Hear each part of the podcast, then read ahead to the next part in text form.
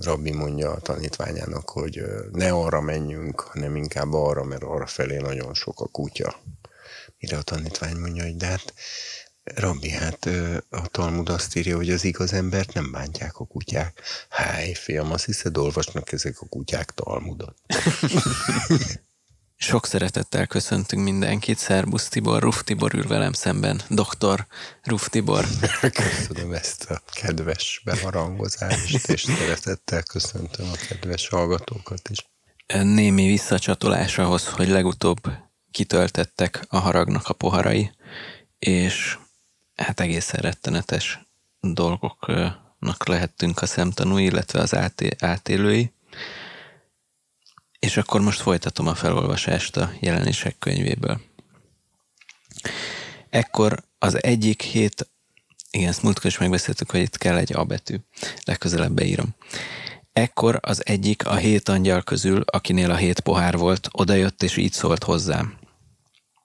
Gyere, megmutatom neked a nagy parázna nőítéletét, aki a sok vizen ül, akivel a föld királyai paráználkodtak, s akinek paráznasága borától lerészegettek a föld lakosai.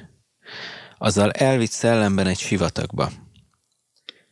És láttam egy nőt, aki egy hétfejű és tízszarvú, skarlátvörös vadállaton ült, amely tele van káromló nevekkel. A nő bíborba és skarlátvörösbe öltözött, elborítja az arany, a drágakő és a gyöngy, a kezében egy aranypoharat tart, amely tele van ocsmánysággal és paráznaságának tisztátalanságával, homlokára pedig egy név van felírva, titok, a nagy Babilon, a földi paráznanők és osmányságok anyja. Láttam, hogy a nő részeg a szentek vérétől és Jézus tanúinak vérétől. Nagyon megdöbbentem, amikor megláttam. Ekkor így szólt hozzám az angyal. Miért döbbentél meg?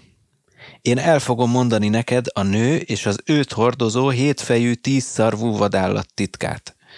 A vadállat, amelyet láttál, volt és nincs. De fel fog jönni a mélységből, és a pusztulás felé tart, a föld lakosai pedig azok, akiknek a neve nincs beírva az életkönyvébe a világ alapításától fogva, meg fognak döbbenni, mikor látják a vadállatot, amely volt és nincs, pedig van. Itt a szív értelme, amelyben bölcsesség van, a hét fej, hét hegy, amelyeken a nő ül. És hét király van. Öt elbukott, az egyik megvan, a következő még nem jött el, mikor pedig eljön, rövid ideig kell maradnia. A vadállat pedig, amelyik volt és nincs, ő a nyolcadik, de a hét közül való, és a pusztulás felé tart.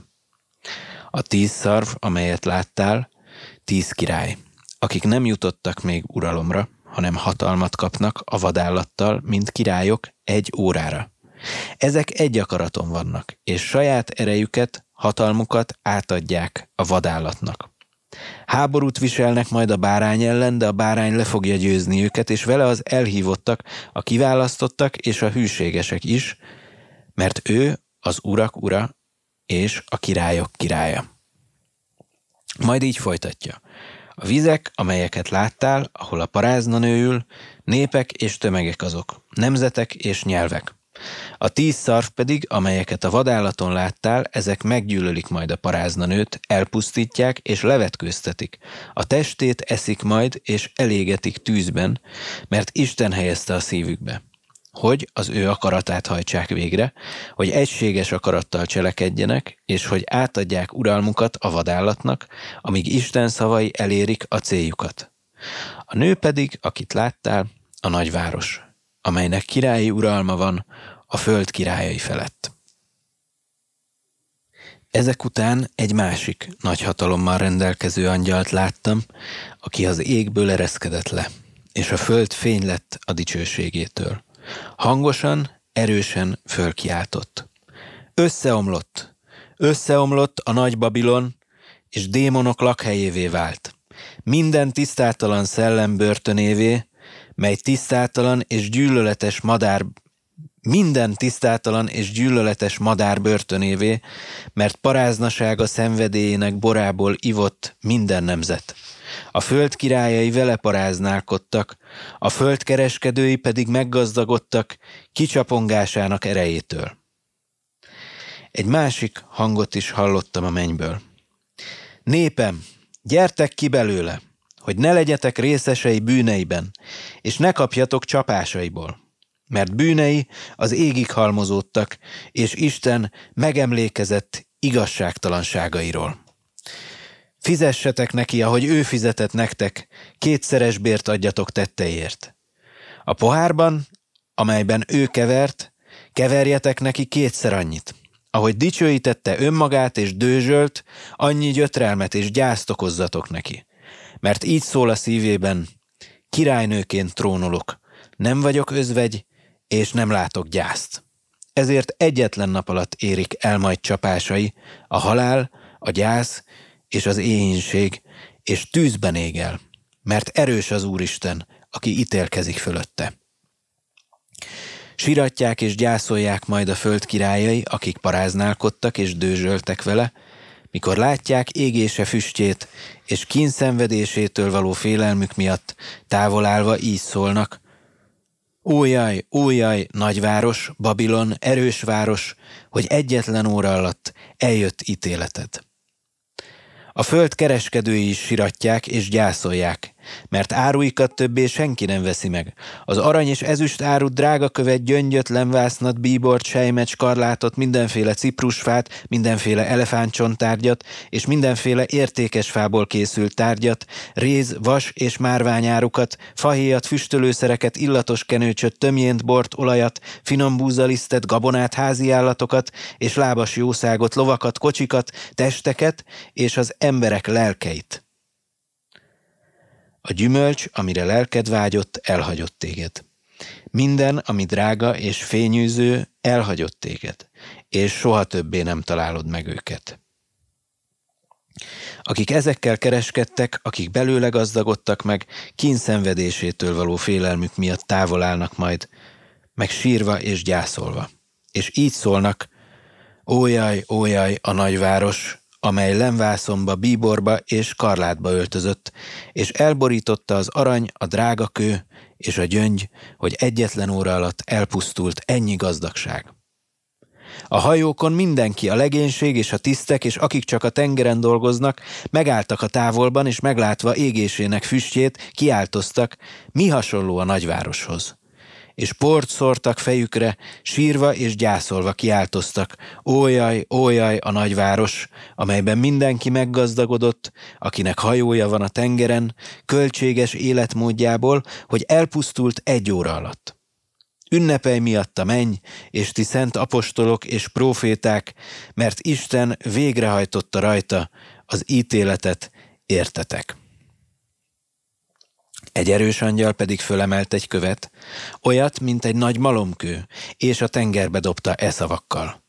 Ilyen hirtelen zuhanással vettetik majd el Babilon, a nagyváros, és meg sem lehet találni többé. Hárfások és zenészek, fuvolások és kürtösök hangja nem hallatszik többé benned, és semmiféle mesterség mestere benned többé nem található meg. Malom hangja sem hallatszik többé benned, lámpafénye többé nem világít benned. Vőlegény és menyasszony hangja sem hallatszik benned többé, mert kereskedőid voltak a föld nagy emberei, és kábítószereddel eltéveítettél minden nemzetet, abban pedig proféták és szentek vére található, és mindazoké, akiket megöltek a földön. Ezután egy nagy tömeg erős hangját hallottam a mennyben. Halleluja! A szabadítás és a dicsőség. A tisztelet és az erő az Úré, a mi Istenünké. Mert ítéletei igazak és igazságosak, mert ítéletet hozott a nagy parázna nő fölött, aki megrontotta a földet paráznaságával, és szolgáinak vérét számon kérte a kezéből. Másodszor is szóltak, Halleluja! Füstje felszáll a korszakok korszakainát. Ekkor leborult a 24 vén és a négy élőlény, és imádták a trónon ülő Istent e szavakkal. Amen. Halleluja.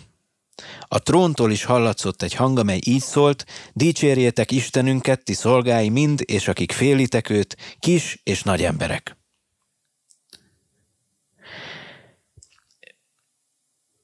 Mondjuk eddig? Mondjuk eddig, ha most már a bárány mennyegzője következik. Az következik, igen. Eddig, igen. Hát nem tudom, hogy hallgat-e még minket valaki. Hát én nagyon bízom, hogy az Isten igéje nem indította arra a hallgatók sokaságát, hogy kikapcsolják. Hát én is inkább a, az interpretáció színvonalára Mert gondoltam. nem tudom, hogy van-e értelme, hogy hallgasson egyáltalán még bennünket valaki, hogyha az ige nem, -e, nem tetszene. Nem tudom, hogy milyen koncepció mentén lehetne összefogni mindazt a sokaságot, amit most uh-huh. elolvastam. Lehet. De, de talán a talán ugye itt az Ószövetségi dolgokkal kezdődött minden, tehát valamiképpen magáról a Babilonról talán fontos volna, hogyha mondanál pár szót. Ö, pontosan ezeket szeretném áttekinteni veled. Ö, először is még egyszer vázoljuk föl ezt az egész képet. Ez egy óriási nagy tüposz, itt aztán bőven tobzódhatunk a teológiai tipológiában, mert itt nem egy, hanem több, több ószövetségi tüposz is találkozik. Majd mindjárt mutatom, hogy melyikek. De először rakjuk össze magát ezt a képet, mert ez ugye egy ugyanolyan ilyen úgymond freskó a jelenések könyvében, Ugye ott időnként az van elmondva ilyen nagyon, hogy mondjam, ütemezett módon, hogy egyik pohár ilyen csapás, másik pohár olyan csapás, és így jönnek egymás után ezek az események. És közben beszúrva a szöve, e, ebbe a beszámolóba kaptunk ilyen nagy égi freskókat, ezt így lehet mondani, amik az egész időszaknak, tehát ennek az egész utolsó évhétnek, vagy az Úr napja időszakának a, az egészének, a főszereplőinek a lényegét tekintik át. Tehát az égi kígyó, a szülőnő, akinek a magvát az égi kígyó meg akarta enni. De ezek ilyen átfogó freskók, amik az egész esemény sort, ami ugye a csapások, a poharak, a kürtök és a pecsétek úgymond földi esemény sorozata, tehát a, a, a földön zajló ítéletek hátterében állnak. Ezek a nagy freskók fogják át, az, tehát ezek az egész e, utolsó évhetes vagy apokaliptikus történésnek úgymond a főszereplői. Itt most egy rejtélyes és ugyanakkor óriási jelentőségű főszereplővel találkozunk, ez a bizonyos nagy parázna, egész konkrétan egy prostituáltról van szó. Tehát ugye nehéz a görögben a porneiánál, meg a, a belőle képzett szavaknál rájönni, hogy prostitúciót jelente éppen, vagy nem pénzért folytatott paráznaságot, de de itt, aki le van írva, az látványosan egy prostituált, egy nagy kaliberű prostituált. Na most részeg, ugye ez rendkívül fontos, nagyon nagy gazdagság borítja el, részeg, mégpedig egy olyan kábítószertől részeg, amiről a történet végén tudjuk meg, hogy a kábítószerébe szentek és proféták vére van keverve, és ezzel bolondítja meg, tehát ez az egyik úgymond hatóanyaga az ő kábítószerének. Magyarul a, a Biblia, az Isten igéje, az egyház, az apostolok, a, az ige megutáltatása az egyik fő mérge.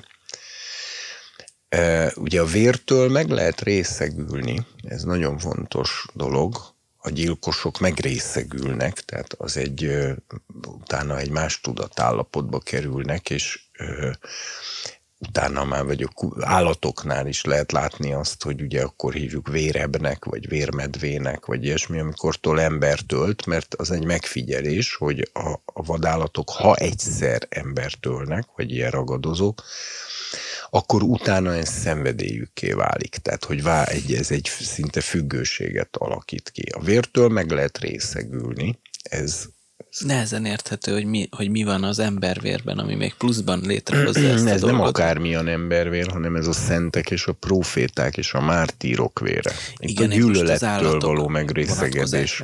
kérdeztem. De Igen. ez úgyis mellékel. Ö, hát ebben nem akarok be, belemenni, én sem, mert mellékák, de én, egy, én tudom olyat, hogy ö, ö, Jékok is, profi Jékok is mesélte, hogy hogy volt olyan edzőjük, aki meccs előtt marhavért itatott velük. De úgy, hogy kőkeményen, tehát ilyen deciliter vagy liter számra. És hogy megrészegültek tőle. Tehát ilyen iszonyatos agresszió, meg ö, ugye a vér a lélek, és ezt egyébként régen az embereknek még az ősidőkben, most egészen e, ugye volt is erről tudásuk, hogy a vérnek a megivása az a léleknek a megivása, és ahol ezt nem tiltották úgy, mint a törvény, hanem barbár népeknél, ott tudták ezt, és éltek is vele, hogy a vértől ténylegesen meg lehet részegülni, ha valaki vért iszik, még az állatvértől is. Na most itt ugye ezt a szimbólumot használja arra, hogy tulajdonképpen ez a nő a, a bizonyos értelemben a gyűlölettől, tehát az ige és az minden igéhez tartozó dolognak a gyűlöletétől van berúgva szó szerint. Ez az egyik sajátossága. A másik az, hogy ugye rajta ül azon a bizonyos hétfejű tízszarvú fenevadon, akiről már olvastunk, aki az antikrisztusi birodalom. Vagyis itt kapunk, és talán mindjárt mondanám a harmadik nagy jellemzőjét is, hogy ez egy gazdasági rendszer, hiszen itt kiderül, hogy itt a világkereskedelemnek a középpontjáról van tulajdonképpen szó. Miközben ugyanakkor a neve meg az, hogy titok, misztérion, tehát úgy tűnik, hogy ez egyszerre egy vallási és gazdasági, most mondjuk úgy, hogy entitás létező.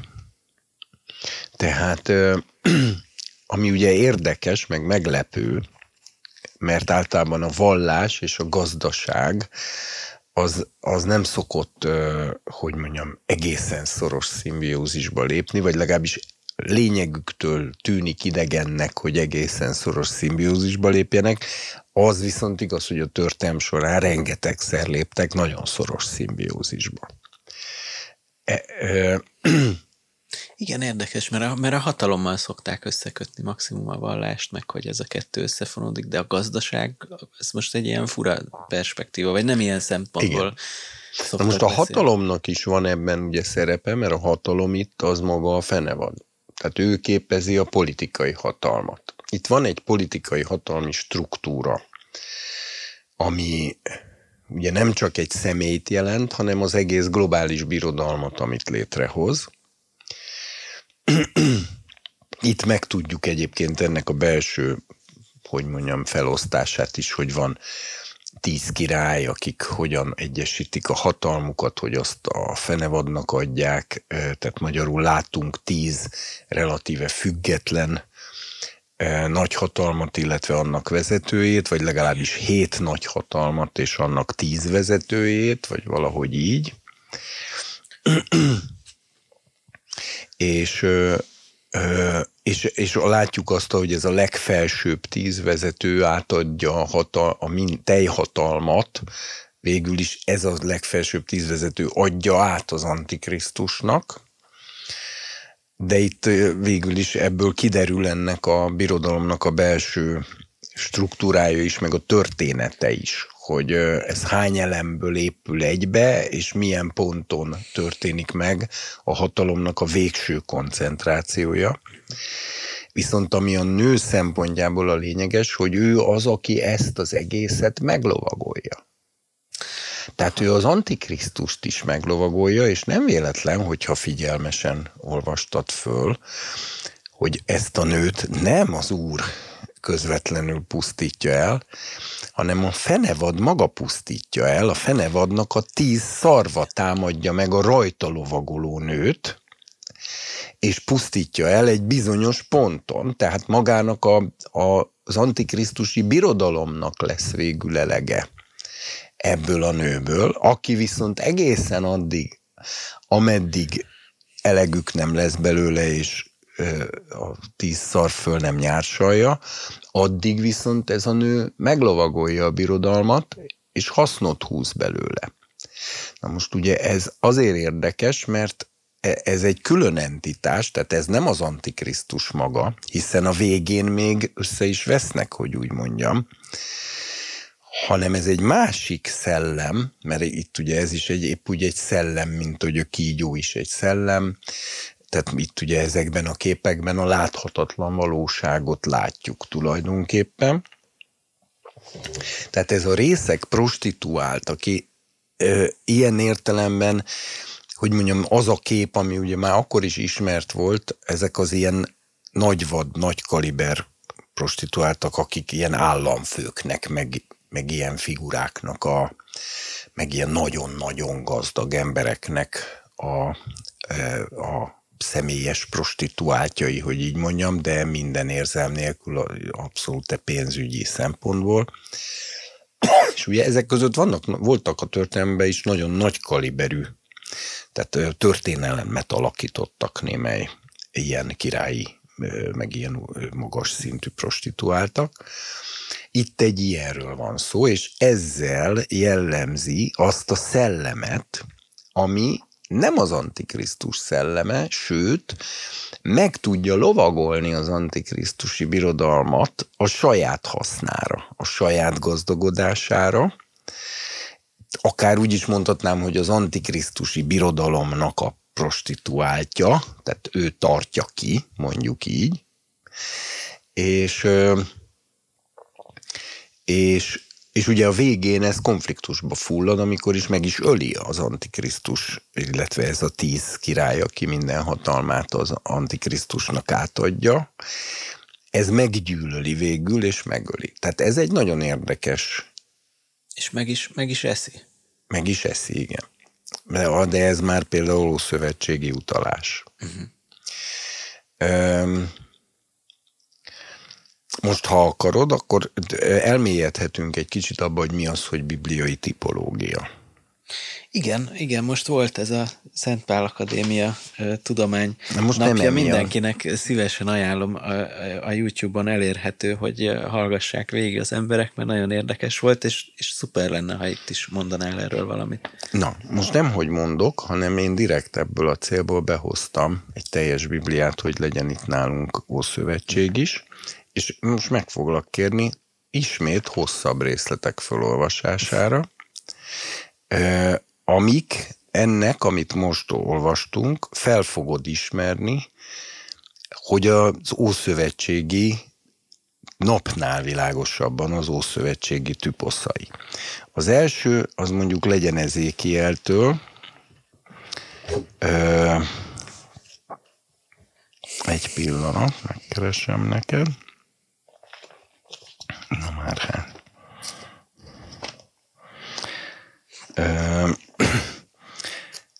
Ez pedig a Tírusnak az ítélete, és itt most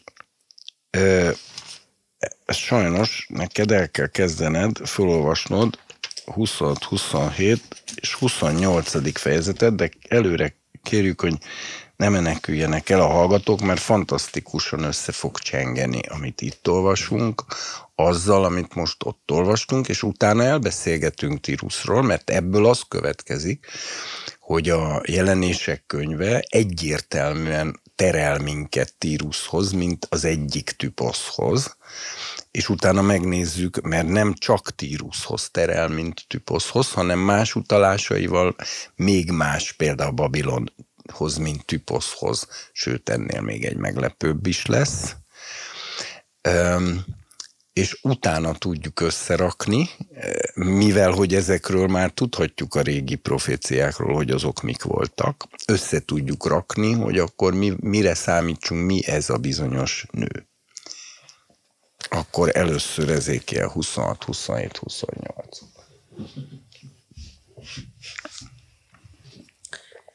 És lőn, a tizenegyedik esztendőben, a hónap elsején. Lőn az úrnak beszéde hozzám, mondvám.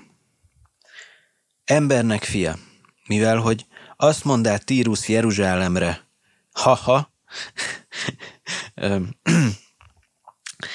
eltört a népek kapuja, felén fordulva nyitva van. Én megtelek, ha ő elpusztul. Ez okáért így szól az Úristen. Íme, én Tírus, tereád megyek, és hozok fel ellened sok nemzetet, miként a tenger fölhozza hullámait. És elhányják Tírus kőfalait, és lerontják tornyait, s levonszom még porát is róla, s kopasz sziklává teszem őt. Hálók kivetőhelye lesz a tenger közepén, mert én szólottam, ezt mondja az Úristen, s legyen a nemzetek ragadománya és leányai, kik a mezőségen vannak, fegyverrel ölettessenek meg, hogy megtudják, hogy én vagyok az Úr. Mert így szól az Úristen. Íme, én hozom Tírus ellen Nabukodonozort, Babilon királyát északról, a királyok királyát lovakkal, szekerekkel, lovagokkal, sereggel és sok néppel. Leányaidat ott a mezőségen fegyverrel öli meg, és állat ellenet tornyot, és tölt ellenet sáncot, és emel ellenet pajsfedelet, és faltörő kosával ütteti a kőfalaidat, s tornyaidat lerontja fegyvereivel. Lovainak sokasága miatt beleptéged poruk, a lovagoknak, kerekeknek és szekereknek robogása miatt megrendülnek kőfalaid, mikor bemegy kapuidon, amint beszoktak menni a megtörött városba. Lovainak körmeivel tapodja meg minden utcádat, népedet fegyverrel öli meg, és erősséged oszlopai a földre dőlnek. És prédára hányják gazdagságodat, és elragadozzák áruidat, és letörik kőfalaidat, és gyönyörűséges házaidat lerontják, és köveidet, és fáidat, és még porodat is a víz közepére hányják és megszüntetem éneklésed hangosságát, és citeráid zengése nem hallatik például többé. ott volt a szövegben, ha emlékszel, a jelenésekbe is. Igen, igen, az éneklés. És a citera, igen. És kopasz sziklává teszlek, hálók kivető helye leszel, hogy többé meg ne építsenek, mert én az Úr szóltam, ezt mondja az Úristen.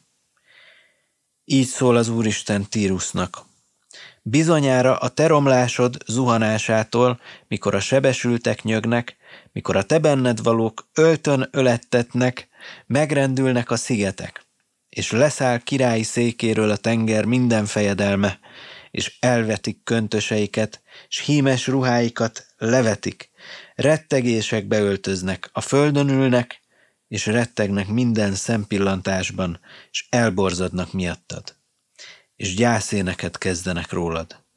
És ezt mondják neked, mi módon veszél el te, akit laknak a tengerektől, a te híres neves város, te híres neves város, mely hatalmas vala a tengeren, ő és lakosai, akik félelmükre valának minden mellettük lakozóknak. Íme rettegnek a szigetek zuhanásod napján, és megfélemlenek a tengerben való szigetek ilyen véged miatt mert azt mondja az Úristen, mikor én téged elpusztult várossá teszlek, mint amely városokat nem laknak, mikor a mélység árját felhozom reád, hogy beborítsanak a sok vizek, akkor levonszlak téged azokkal, kik sírgödörbe szállanak a hajdan népéhez, és lakatlak téged a mélységek országában, a hajdan pusztaságaiban, együtt azokkal, akik sírgödörbe szálltak, hogy többé senki ne lakjék benned. És ha megmutattam dicsőségemet az élőknek földjén, rémségesen cselekszem veled, és nem leszel, és keresni fognak, de többé örökké meg nem találnak. Ezt mondja az Úristen. És lőn az Úr beszéde hozzám, mondván, te pedig embernek fia, kezd gyászéneket Tiruszról, és mondja Tirusnak. Ki lakol a tenger révhelyein, ki a népek között kereskedik sok sziget felé. Így szól az Úristen. Ó, Tirusz, te ezt mondtad, én tökéletes szépségben vagyok. Figyelj, mert ugye ezek, ez is ott volt a jelenésekben, az utalás. Azt mondta, hogy tökéletes szépségben vagyok? Igen, igen. A tengerek szívében vannak határaid. Építőid tökéletessé tettek szépségedet. Szenír ciprusaiból építették mindkét oldaladat, cédrust hoztak a Libanonról, hogy árbócfát csináljanak neked. Básán cserfáiból csinálták evezőidet, evezőpadjaidat a ciprusiak szigeteiről való sudarcédrusba foglalt elefántcsontból csinálták. Egyiptomi hímes fehér gyolcs valavitorlád, hogy legyen zászlód, Elisának szigeteiről való kék és piros bíbor volt sátrat borítékja. Szidón és, Ávr, Szidón és Árvád lakói voltak evezőid, a te bölcseid, Ótirusz, kik benned valának, azok voltak kormányosaid. Gebál vénei és bölcsei voltak benned, kik hasadékaidat javítgaták, a tenger minden hajója és hajósa volt benned, hogy kicseréljék áruidat. Ezek ilyen környező, fontos helyek, ahonnét Környező is, de nem csak környező, mert akkor elárulom, hogy ugye akkoriban, amikor ez a szöveg születik, Tírus volt a világkereskedelemnek a középpontja. Uh-huh. Ugyanis Tírusba érkeztek a szárazföldi karavánutak kelet felől, itt pakolták át őket hajókra, és kimentek még a Gibraltáron túl is, ezek az úgynevezett társis hajók, ugye a Gibraltár az a társis lényegében, kimentek Gibraltáron túl, megkerülték Afrikát, észak felé fölmentek egész Skóciáig, meg a vikingekig. Délen megkerülték Afrikát, és el, arra felé egész a Perzsalből, meg India felé is, tehát itt óré, tehát gyakorlatilag e, Tirus átfogta az egész világkereskedelmet, és igazából még csak most fogunk elérkezni ahhoz, ahol nagyon rá lehet majd ismerni a tüposzra, amit az előbb olvastunk. Most hogy nem, ne kelljen mindent felolvasni, azért azt szeretném elmondani, az Ézsaiás proféta Tiruszt például egy prostituálthoz hasonlítja, tehát ott is megvan ez a typosz, a prostituált typosz Tiruszra vonatkozóan, de azt Ézsaiás mondja. Most viszont, ha megnézed, hogy Ezékiel miket mond, akkor ha folytatod, akkor meg fogod látni az összecsengést. Uh-huh. Jó, ö, akkor folytatom. Perzsák és lídiaiak és líbiaiak voltak seregedben hadakozó férfiaid, pajst és sisakot függesztettek fel benned, amik ékessé tevének. Árvát fiai és sereged voltak kőfalaidon körös körül, és kemény vitézek voltak tornyaidban. Pajzsaikat felfüggesztették kőfalaidon, körös körül, míg tökéletessé tettek szépségedet. Társis volt a te kereskedő társad sok különféle gazdagsága miatt, ezüstöt, vasat, ónt és olmot adtak ők áruidért. Jáván, tubál és mések, ezek a te kalmáraid, rabszolgákat és rézedényeket adtak cserébe áruidért. Tógárma házából lovakat és lovagokat és összvéreket adtak neked árukul. Dédán fiai a te kalmárai, sok sziget kereskedése van hatalmad alatt. Elefántcsontszarukat és ébenfát hoztak neked adóba. A ráma te kereskedő társad mesterművei sokasága miatt gránátod, bíbort, hímes ruhákat, fehér gyolcsot, korálokat és rubint adtak ők áruidért.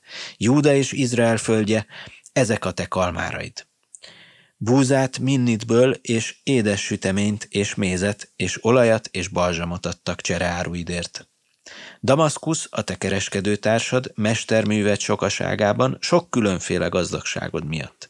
Helbomborával és hófehér gyapjúval. Ezeknek mind megvan ö, ö, valamiféle megfelelője a mai világban is erre a képre vonatkozóan, vagy ez csak arra az egy dologra vonatkozik, ami akkor volt? Ez, egy, ez olyan, mint egy könyvelést olvasnék. Ez, e, hogy ne, itt, leír, itt az ezékiel teljesen pontosan leírja azt, hogy a Tírus mely területeket fedett át a kereskedelmével, és általában mely területekről miket importált, exportált, illetve közvetített mások felé, de a lényeges ugye az, ez a Fönícia, ugye Tirus az Fönícia. Hogy a, a kereskedelem, mint olyan, tehát a világkereskedelem, és emlékezz vissza, amit az előbb felolvastál, ugyanilyen felsorolások voltak benne, emlékszel? Ugyanígy föl volt tételesen, részletesen, és, ár, és nem veszik többet az elefántcsontot, meg a bíbort, meg a nem tudom mit, meg a gyöngyöket, meg a, és ott is a hosszú felsorolás végén az volt, hogy és az emberek lelkeit. Hát igen, az megdöbbentő volt az Mert egész. hogy az is, tehát, tehát a rabszolgák. A rabszolgák, igen. Na, olvas tovább, mert nem baj, ha plastikusan megjelenik, hogy itt micsoda gazdagság ö, uh-huh. áramlott át és cserélt gazdát. Tehát ezt úgy képzeld, hogy sejemről is van szó, tehát Kínából érkeztek meg. Ö, ö, ö, ugye a sejem út már létezett, de hát az mekkora karavánút, ami Kínából eljut Föníciáig, ott átpakolják hajóra, és akkor még a földközi tengeren végig, és még ki a Gibraltáron, és még az Atlanti óceánnak az elérhető partvidékét. Ö, és me, de melyik a Kínára vonatkozó? A sejem például. De most de olvasd ja. tovább. Tehát Damaszkusz a te kereskedő társad mesterművei sokaságában sok különféle gazdagságot miatt, helbomborával és hófehér gyapjúval. Vedán és Jáván uzálból adtak áruidért, kovácsolt vasat, kásiát és jó illatú nádat, ezeket csereáruidért. Dédán a te kalmárod lovagláshoz való nyeregtakarókkal. Arábia és Kédár fejedelmei, ők minnyáján hatalmad alatt kereskedének, bárányokkal, kosokkal és bakokkal kereskedének veled. Séba és Réma kalmárai a te kalmáraid, mindenféle drága fűszerszámokat és mindenféle drága köveket és aranyat adtak ők áruidért. Tehát itt ugye az nagyon lényeges, hogyha megfigyelt, hogy az összes nép saját kereskedőiről azt mondja, hogy a te hatalmad alatt kereskednek, vagy pedig, hogy azok a te kereskedőid. Tehát ez, tehát itt mindenki, a arab törzsektől elkezdve a perzsákon át a libiaiakon keresztül a nem tudom én kikig, mindenki gyakorlatilag az, az, az ő hatalma alatt kereskedik. Tehát azért mondom, hogy ez egy, ez egy gazdasági nagy hatalom. És ugyanígy a jelenések prostituáltja, az egy gazdasági nagyhatalom, és egyben vallási nagyhatalom is. Tehát ez benne a nagyon különös. Na nézzük tovább. Hárán és Kanné és Éden, Séba kalmárai, Asszíria és Kilmád mind a te kereskedő társad. Ezek a te kalmárai tökéletes árukkal, bíbor és hímes köntösökkel, és drága ruháknak, kötelekkel egybekötött és cédrusfából csinált szekrényeivel a te sokadalmadban. Társzisz hajói hordozták áruidat, és megtelél és felette igen híressé levél a tengerek szívében. Nagy vizekre vivének téged a te evezőid, a keleti szél összetört téged a tengerek szívében. Ez azért érdekes egyébként, mert ugye a Gibraltáron túl van az Atlanti óceán. E, és az akkori világképben nem tudták még, hogy Amerika létezik. A görögök például ugye az úgynevezett ókeánoszt, ami az egyik legősibb ilyen animisztikus istenségük is volt egyszer, mind egy olyan folyónak képzelték el, ami körbefolyja az egész lakott világot, és ez az Atlanti ókeános, tehát óceán volt, mert ugye, hogy azon túl mi van, az teljesen ismeretlen volt. Most amikor azt mondja, hogy a társis hajók, amik ugye kimentek a Gibraltáron kívülre, a keleti szél, ami ugye az azt jelenti, hogy az nyugat felé hajt. Tehát, tehát hogy kisodródik az Atlanti óceánra is, és ott semmisül meg és törik össze. Ugye ez azért érdekes, mert lehet, hogy én már túlzásokba esek, ha ilyet mondok, de ez egyértelműen egy Amerika felé mutató új, csak ugye még nem tudták, hogy Amerika létezik, de ha a keleti szél kisodor valakit a Gibraltáron túl az Atlanti óceánra, az ha nagyon sokat megy még arra felé, akkor Amerikába érkezik. Tehát ezt csak úgy mellesleg mondom, de nem, nem kell nagyon komolyan Tehát, venni. hogy de a, a hajóik az Amerika felé vezető úton, tehát az Atlanti óceánban. Ez, hát igen, ez, illetve hát ha nagyon tip, tipológiai és profétikus, és egy kicsit azért most kivételesen szubjektív is merészelek lenni, akkor Tírus Amerikába került. De folytasd. Hát ez kétségtelen. De, de, nem ez, vagyok. de ez hogyan kapcsolódik? A, mert hogy a keleti szél már eleve arra törekedett, vagy hogy érted? Hát a keleti szél az nyugat felé visz. Igen. Nem? Ha a Gibraltáron, vagyis a társison kívülre kimész, és ott a keleti szél kisodorja a hajót az Atlanti óceánra, vagyis nem tudja tartani, mert ezek ilyen partmenti hajózásra törekedtek, tehát mindig a látótávolságba part, és úgy kerülték meg egész Afrikát is. De ha valakit kisodor a nagy óceánba a hajó, ugye az, na mindegy, hát az Amerika felé sodródik. De nem akarok semmi. Ez, ez mondom, itt elismerem, hogy ez szubjektív asszociációt is tartalmaz. De folytasd, úgyhogy ne is fecséreljünk rá több időt. Gazdagságod és áruid, csereáruid, hajósaid és kormányosaid, hasadékaid, javítgatói és csereárusaid, árusai, és minden hazakozó férfiad, akik benned vannak, és minden benned való sokaság beleesnek a tengerek szívébe zuhanásod napján. Kormányosait kiáltásának hangjára megrendülnek a mezőségek és kiszállnak hajóikból minnyájan. Figyelj, mert ezek mind voltak, ha, ha emlékszel a jelenésekből, hogy a hajósok a hajójukból kiszállva, a parton állva, nézzük meg, mit csinálnak. Ö, megrendülnek a mezőségek, és kiszállnak hajóikból minnyájan, kik az evezőt fogták, hajósok és a tengernek minden kormányosi a szárazföldre lépnek és hallatják fölötted hangjukat, s keservesen kiáltanak, sport hintének fejük, fejükre, ez konkrétan elhangzott az, a jelenésekben. Az egész jelenet ott van. Hamuban fetrengenek, és kopaszra nyiratkoznak miattad, és zsákba öveszkednek, és sírnak feletted lelki keserűségben, keserves sírással. És kezdenek fölötted fájdalmunkban gyászéneket, és így énekelnek rólad, ki volt olyan, mint Tírus, mely most, mint temető a tenger közepette? Mikor kimennek vala áruid a tengerekből, sok népet megelégítél, gazdagságod és csereáruid sokaságával meggazdagítád a földnek királyait. Most összeomlottál a tengerekről, le a vizek mélységébe. Csereáruid és egész sokaságod benned elsüllyedt. A szigetek minden lakosai elborzadnak miattad, és királyaik iszonyodva megiszonyodnak, arcaik rángatóznak. A népek közt való kereskedők fütyülnek feletted, rémségé lettél, és többé örökké nem leszel. Még menjen tovább. És lőn az úr beszéde hozzám, mondvám. Embernek fia, mondja Tírus fejedelmének. Ezt mondja az Úristen. Na most figyelem, mert most Tírusnak az e- emberi vezetőjéhez beszél, ki fog derülni, hogy egy emberhez beszél, de nagyon érdekes, amit mond neki.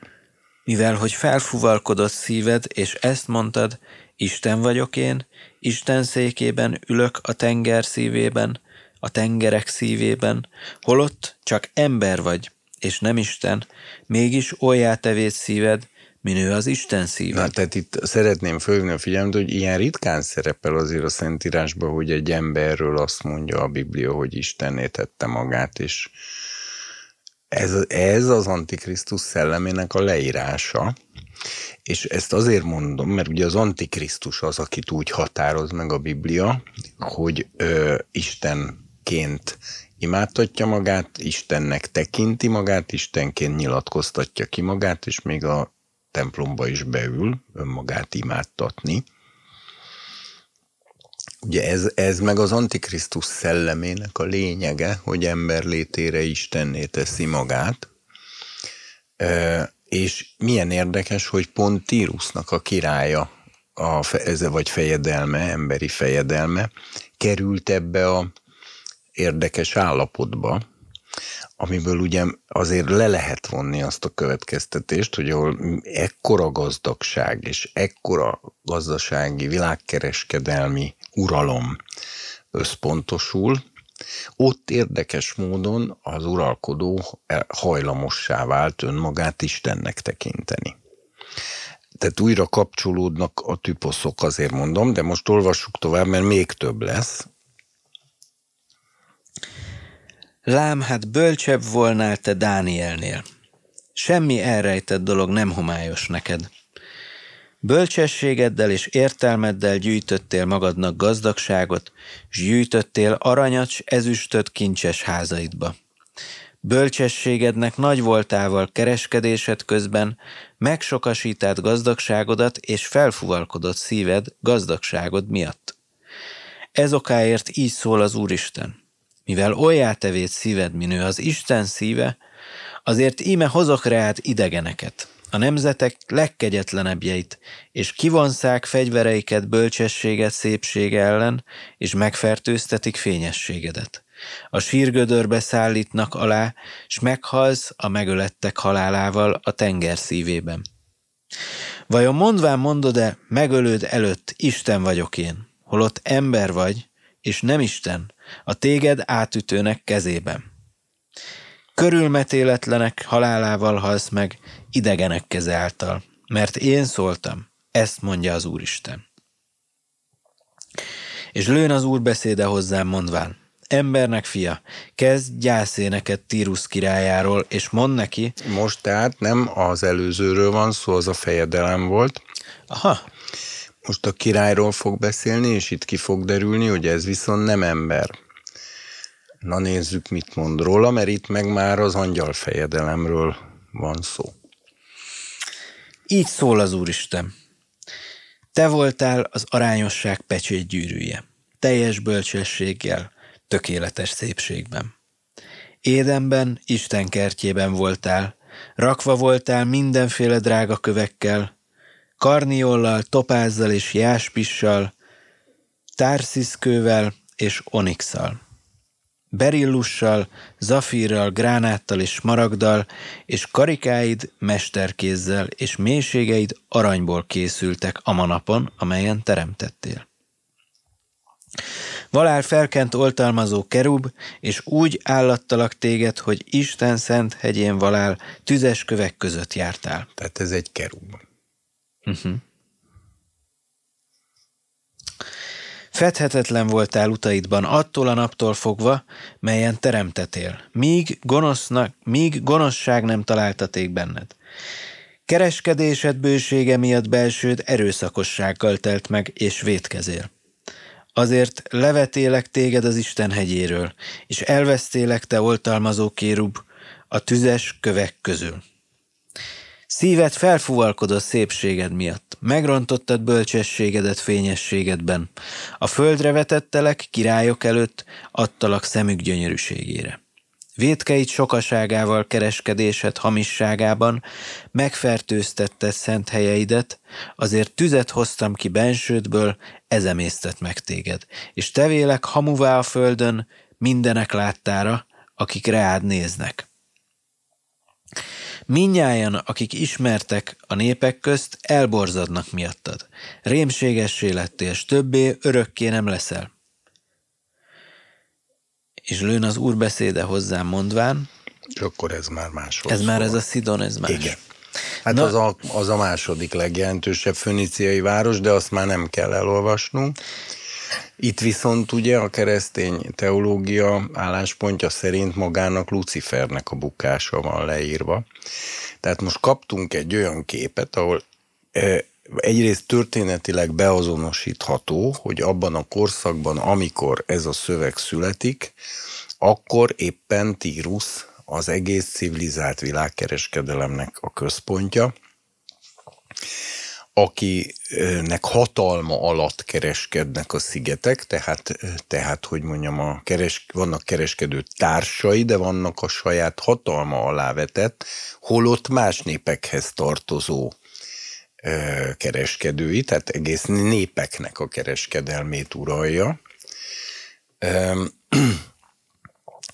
Eközben ennek a, a világnak, hogy úgy mondjam, a, az emberi vezetője az abba az állapotba került, hogy önmagát Istennek tekinti már, és végezetül megtudjuk, hogy az egésznek a hátterében a bukott Lucifer áll tulajdonképpen.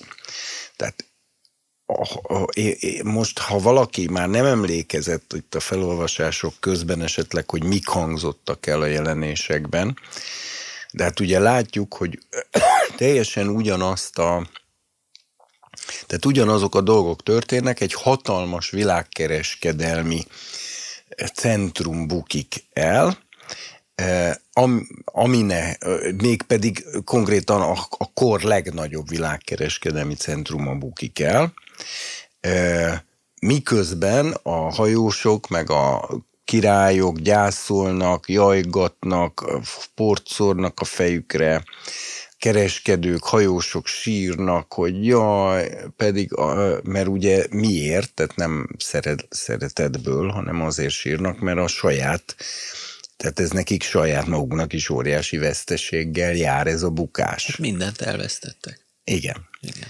Uh, no, uh, de bocsáss meg, csak még ha ezt hadd kérdezem meg, mert itt ugye ez kapcsolódik, hiszen a Lucifer pusztulásának a módozatáról van szó, és, és, és itt azt írja, hogy ez mit jelent, hogy hogy védkeit sokaságával kereskedésed, hamisságában megfertőztetted szent helyeidet, ez, ez miféle szembenállást mutat? Azért tüzet hoztam ki bensődből, ez emésztett meg téged. És ez, ez is mit jelent? Ez, hát, ez szerinted mit jelent? De ez most ezek? nekünk ez nagyon leágazás, hogyha ebbe az irányba elmegyünk.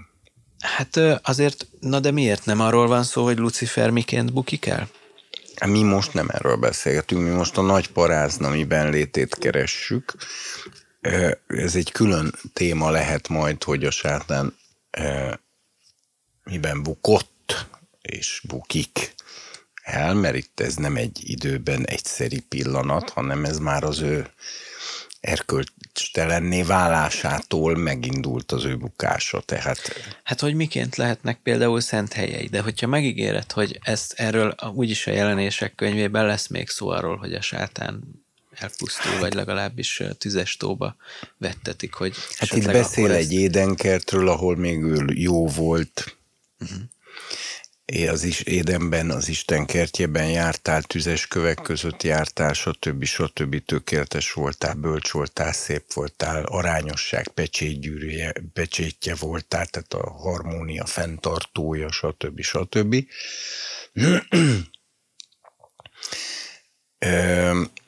Tehát ott lehettek neki például akár ezen a bizonyos ősföldön szent helyei még akkor, amikor ő még jó volt. Szent helyei. De mit jelent vajon egy ilyen lénynek az, hogy szent hely? Hogy amikor még végül is emberek, akkor nem voltak. Tehát milyen módon volt szent? Akkor nem minden szent volt? Hát nyilván voltak neki területei, amik az ő területei voltak. Hát itt egy kerubról beszélünk, egy hatalmas lényről, akinek ilyen értelemben lehettek persze, hát miért, hm. És, és akkor úgy gondolod, Ugye hogy... a Derek Prince-nek van például olyan értelmezése, hogy a kereskedésed bősége e, az úgy is fordítható, hogy a rágalmazásod, felalájárkálásod. Uh-huh. Tehát, de én azért nem mennék ebbe most bele, mert, mert hogyha most akkor teljesen átmegyünk a Lucifer sátánbukása témára, ami én most csak annyit szeretnék ebből kiemelni, hogy és erről talán egyébként már múltkor is, mintha beszéltünk volna, vagy legalábbis valahol valamikor erről szó esett nemrég, hogy, hogy ugye amikor a Jobb könyvében Isten megkérdezi a sátánt, hogy merre járt, akkor a sátán azt válaszolja, hogy körülkerültem és át meg átjártam a földet. Szerintem itt beszélgettünk róla, nem? Hát utoljára hogy, hogy az a... előző évadban emlékszem én erre, de ott erről volt szó. De hogy most hogy, hogy a sátán az a, a megfigyelhető az eddigi emberi történelemben, hogy a bázisát moz, mozgatja. Tehát nem mindig ugyanott van a bázisa. Az Ézsajás 14-ből például, amit szintén felolvashatnánk egyébként. Olvassunk. De hát én azért nem, mert még lesz más is, van, amit inkább csak elmondok, aztán majd aki akarja elolvassa.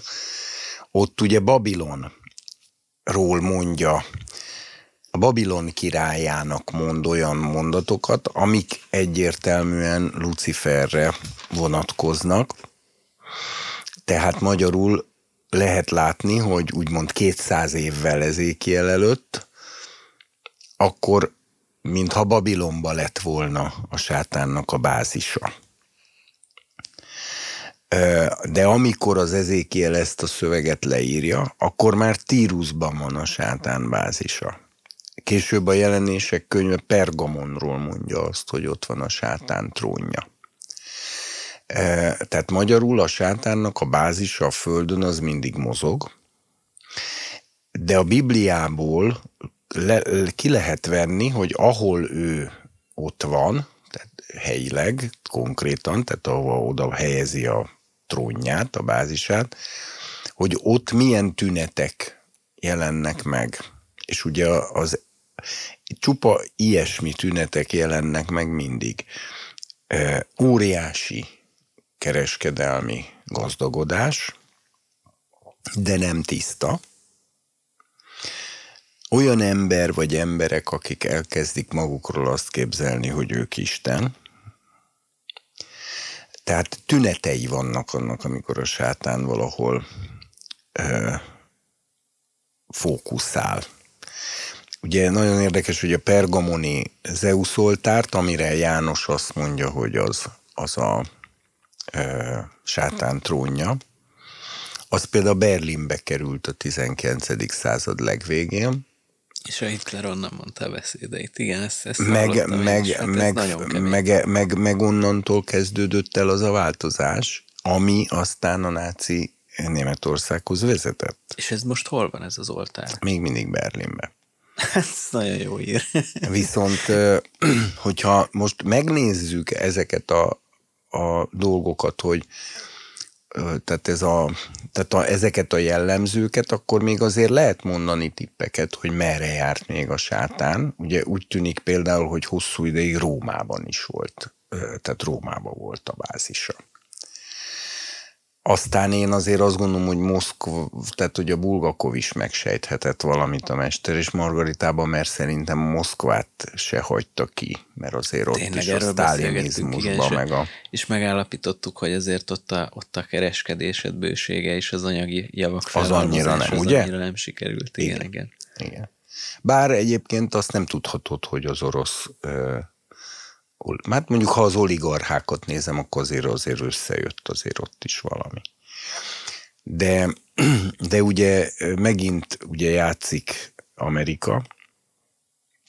Ugye nagyon érdekes volt ebből a szempontból az Osama Bin Laden eset, mert az Osama Bin Laden a világkereskedelmi centrum két épületét döntötte romba, a füst fölszállt, úgyhogy még a műholdas képeken is látszott, és az egész világ nézte a tévén a füstök fölszállását, és jajgatott, és sírt, hogy hogy oda lett ennyi gazdagság. E, és egyébként az ugyan Brooklynban van, de csak néhány utcára van tőle New Yorknak a Babylon nevű város része. Van ilyen? Persze, New Yorkban van egy bab. Jó, de azért, azért szerintem itt nem azért sírtak, hogy oda lett a sok gazdagság, hanem annyira megrázó tragédia volt, hogy inkább. Igen, de még egyet hadd mondjak, hogy aki ezt csinálta maga, a, az egy antikrisztusi figura volt, hiszen az Osama Bin Laden az, az egy muszlim terrorvezér volt. Én kimerem mondani, hogy ez is tüposz tehát egy részleges beteljesedés. Egyébként én kiszámoltam az Osama Bin Laden nevének számát akkor. Kétféleképpen lehet héber rátírni, a szerint, hogy a, az anyabetűket kiírod-e, vagy nem írod ki. És 665. Nem, 444. Az kétharmad antikrisztus. Ez persze a, a magyar honlapra nem, nem igaz, a 444.hu-ra. Na most, a, tehát azt, hogy a, az Osama Bin Laden és az ikertornyok összeomlása az egy tüposza, nem a beteljesedése, hanem egy részleges, ugyanúgy, mint ahogy a Hitler egy előzetes beteljesedése, de csak részleges beteljesedése az Antikrisztusnak, mert ezt el kell ismerni. De nem tudta világméretűvé és teljességre vinni a művét, mert nem jött el annak még az ideje. De ugye a, a tipológiának pont az a lényege, hogy ugyanaz a szellem bárhányszor üti fel a fejét a történelemben, mindig ugyanazokat a tüneteket produkálja. Tehát az Antikrisztus szelleme, ha cselekszik, ha valahol részlegesen szóhoz jut a történelemben, mindig ugyanazt a, ugyanazt a dolgot produkálja.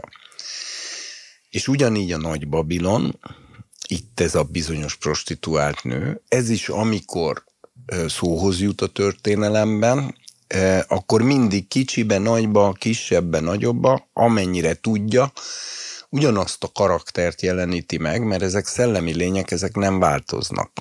Tehát a, a, mint hogy a Krisztus szelleme is akárhányszor megnyilvánult eddig a történelemben, akár Dávidba, akár Józsefbe, akár mit tudom én, ö, ö, Júdába, akár profétákba, akárkibe, mindig ugyanaz a, tehát ugyan, ugyanaz a karakter jellemzi a Krisztus szellemét, hát elsősorban az, hogy ő magát áldozza föl a testvéreiért mikor Júda fölajánlja magát Józsefnek, aki szintén tüposza a messiásnak, tehát ugye ebben ez a szép, hogy a Bibliában, ott például abban a történetben egyszerre két tüposza van a messiásnak, József és Júda, akik ugyan a történetben itt éppen pillanatnyilag egymással szemben állnak, de mind a kettő a Krisztusnak a tüposza. Vagy például Pál Apostol a Róma 5-ben, ahol használja is a tüposz szót,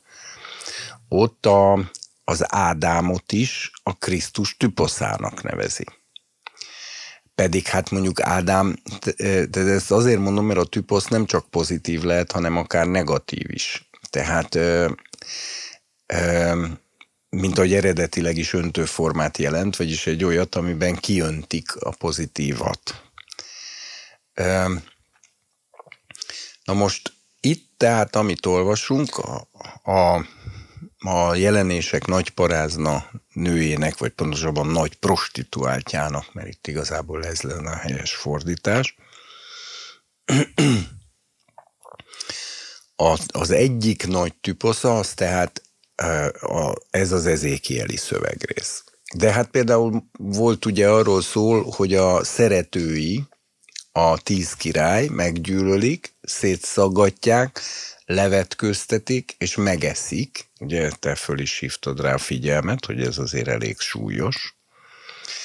Kérdésem, hogy szeretnéd-e azt az ószövetségi tüposzt is esetleg megnézni közelebbről, ami, ami ahonnan az van idézve, és a, amin keresztül egy újabb kódot ad, a nagy prostituálthoz is. Feltétlenül már csak azért is, mert, mert a, a test megevése az, az egy keresztény szempontból is fontos dolog, és egy elég botrányos kijelentése Jézusnak is, amikor azt mondja, hogy együk meg a testét, és ez, ezt mai napig ne, nem, nehéz, nehezen tudom feldolgozni, hogy ez valójában mit is jelent. Nem állítom, hogy innen fogjuk feltétlenül megérteni, de minden, ami ezzel kapcsolatos, az érdekes lehet számomra. Jó. Akkor mondjam. Persze. Ezékiel 16.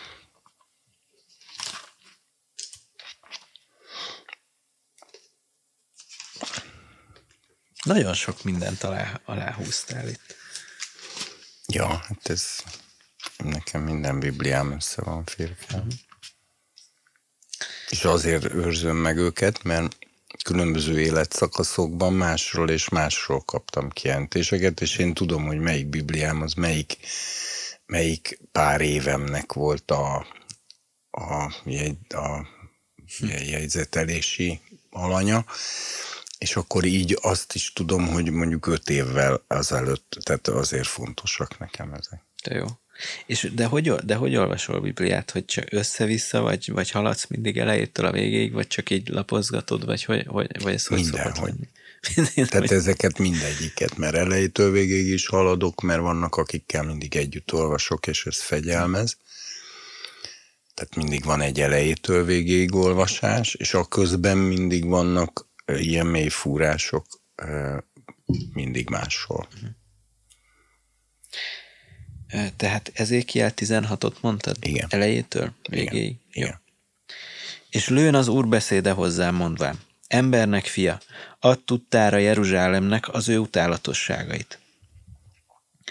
És mondjad, így szól az Úristen Jeruzsálemnek, a te származásod és születésed Kánaán földjéről való.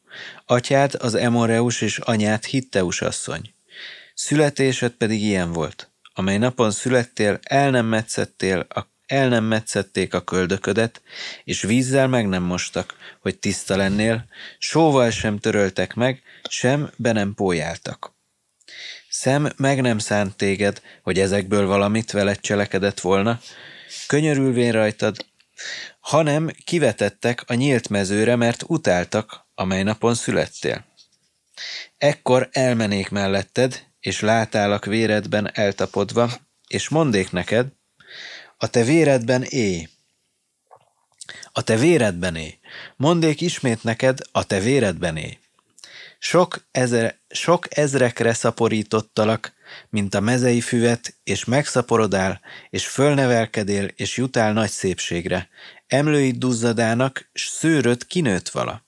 De te mezítelen és befedezetlen valál. Ekkor elmenék melletted, és látálak, és íme a te korod a szerelem kora vala.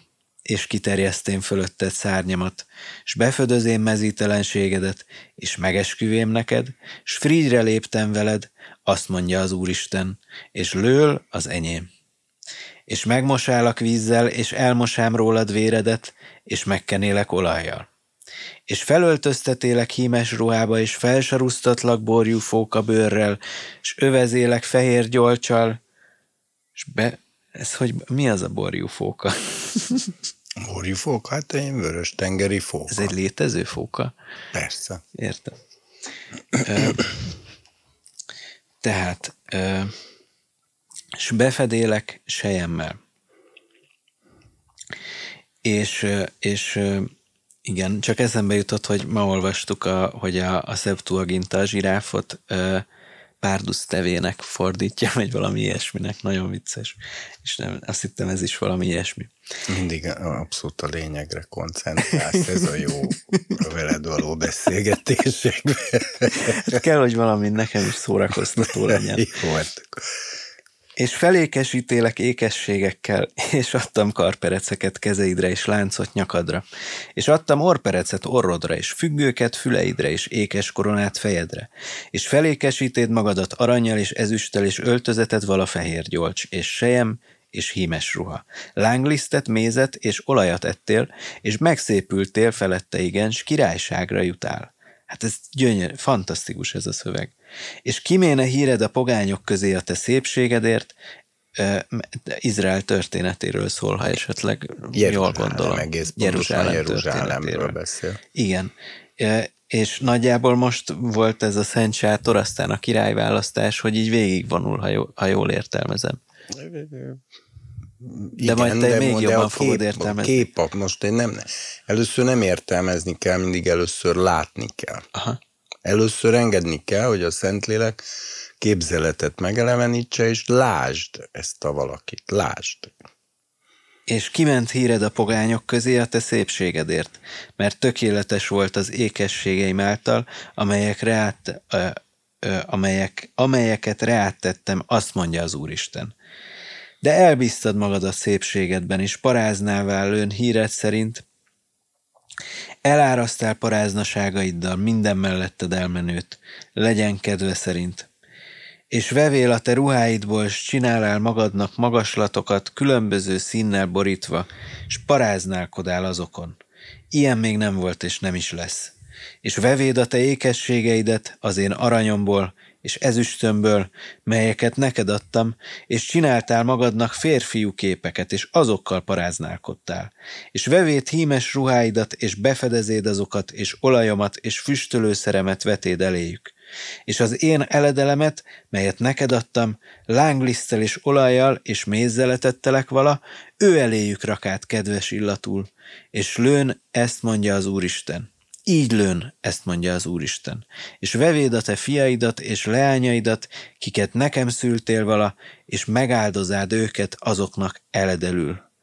Avagy nem volt-e már elég paráznaságodból, hogy megölted fiaimat is, és odaadád őket, midőn tűzben nekik áldozád. És minden utálatosságaidban és paráznaságaidban meg nem emlékeztél a te ifjúságod napjairól, mikor mezítelen és befedezetlen valál, véredben eltapodva voltál. És lő minden gonoszságod után, jaj, jaj neked, azt mondja az Úristen. Építél magadnak tetőt, és csináltál magaslatot minden utcán, és minden keresztútnál megépítéd magaslatodat, és utálatossá tevéd szépségedet, és két felé vetéd lábaidat minden melletted elmenőnek, és sokasítád paráznaságodat. Hát ezt nagyon nehéz olvasni és paráználkodál Egyiptom fiaival, szomszédaiddal, a nagy testűekkel, és sokasítát paráznaságodat, hogy engem ingerelj. És íme kinyújtottam kezemet ellened, és megkisebbítém rendelt részedet, és adállak téged a te gyűlölőidnek, a filiszteusok leányainak csúfolásukra, akik átallák fajtalan utadat és asszíriai fiaival is paráználkodtál, mert meg nem elégettél. Paráználkodtál velük, és mégsem elégettél meg. És sokasítát paráznaságodat a kalmárok földje, Káldea felé, de még ezzel sem elégettél meg.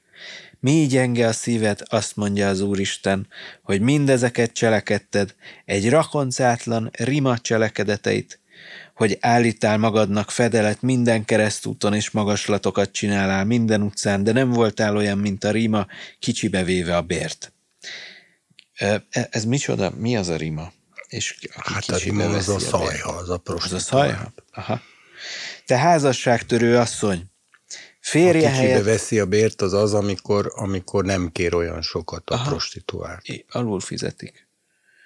Illetve hát... Én... Nem, itt majd a hasonlat arra fog kifutni, hogy, hogy ő maga fizet a szeretőinek. A nem, nem ő kap. Tehát, hogy nem, nem olyan voltál, most tisztán a szöveg értelmezés, nem olyan voltál, mint a sarki prostituált, aki kicsibe vetett, kicsit csökkenti az árat, hanem te magad fizettél nekik, ugye majd ez fog következni. Te házasságtörő asszony férje helyett idegeneket fogad el. Minden rimának bért adnak, te pedig magad adtad ajándékaidat minden szeretődnek. Így megvásárlád őket, hogy bemenjenek hozzád mindenfelől paráznaságaidért. És lőn különbség közted és más asszonyok közt paráznaságaidban, mert utánad nem jártak a paráznák, te adtál bért nekik, és bért ők nem adtak neked. Így lőn különbséged. Azért, Terima, halld meg az Úr beszédét. Így szól az Úristen, amiatt, hogy elárad gyalázatod, és föl van takarva mezítelenséged a te szeretőiddel való paráznaságaidban, és minden utálatos bálványaid miatt, és fiaid vére miatt, kiket azoknak adtál, ez okáért ime egybegyűjtöm minden szeretődet, kiknek kedves valál, és mindazokat, akiket szerettél, együtt azokkal, akiket gyűlöltél, és egybegyűjtöm őket ellened mindenfelől, és föltakarom mezítelenségedet előttük, hogy lássák minden te mezítelenségedet, és megítéllek téged a házasságtörő és vért ontó asszonyok ítéletével, és véredet kiontatom búsulásomban és féltő szerelmemben. És adlak téged kezükbe, és leszakítják tetődet, és lerontják magaslataidat, és lehúzzák rólad ruháidat, és elveszik ékességeidet, és hagynak mezítelenül, s ruhátlanul.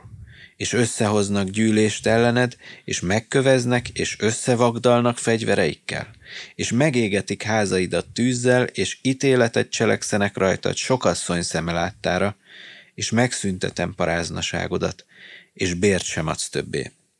És, megnyug, és megnyugatom búsulásomat rajtad, hogy eltávozzék féltő szerelmem te, te, és megnyugoszom, és többé nem haragszom.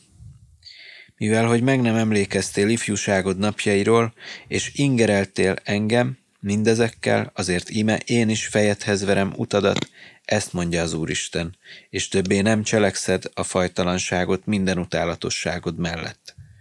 Íme valaki közmondással él, rólad veszi azt, mondván, ami némű az anya, olyan a leánya is.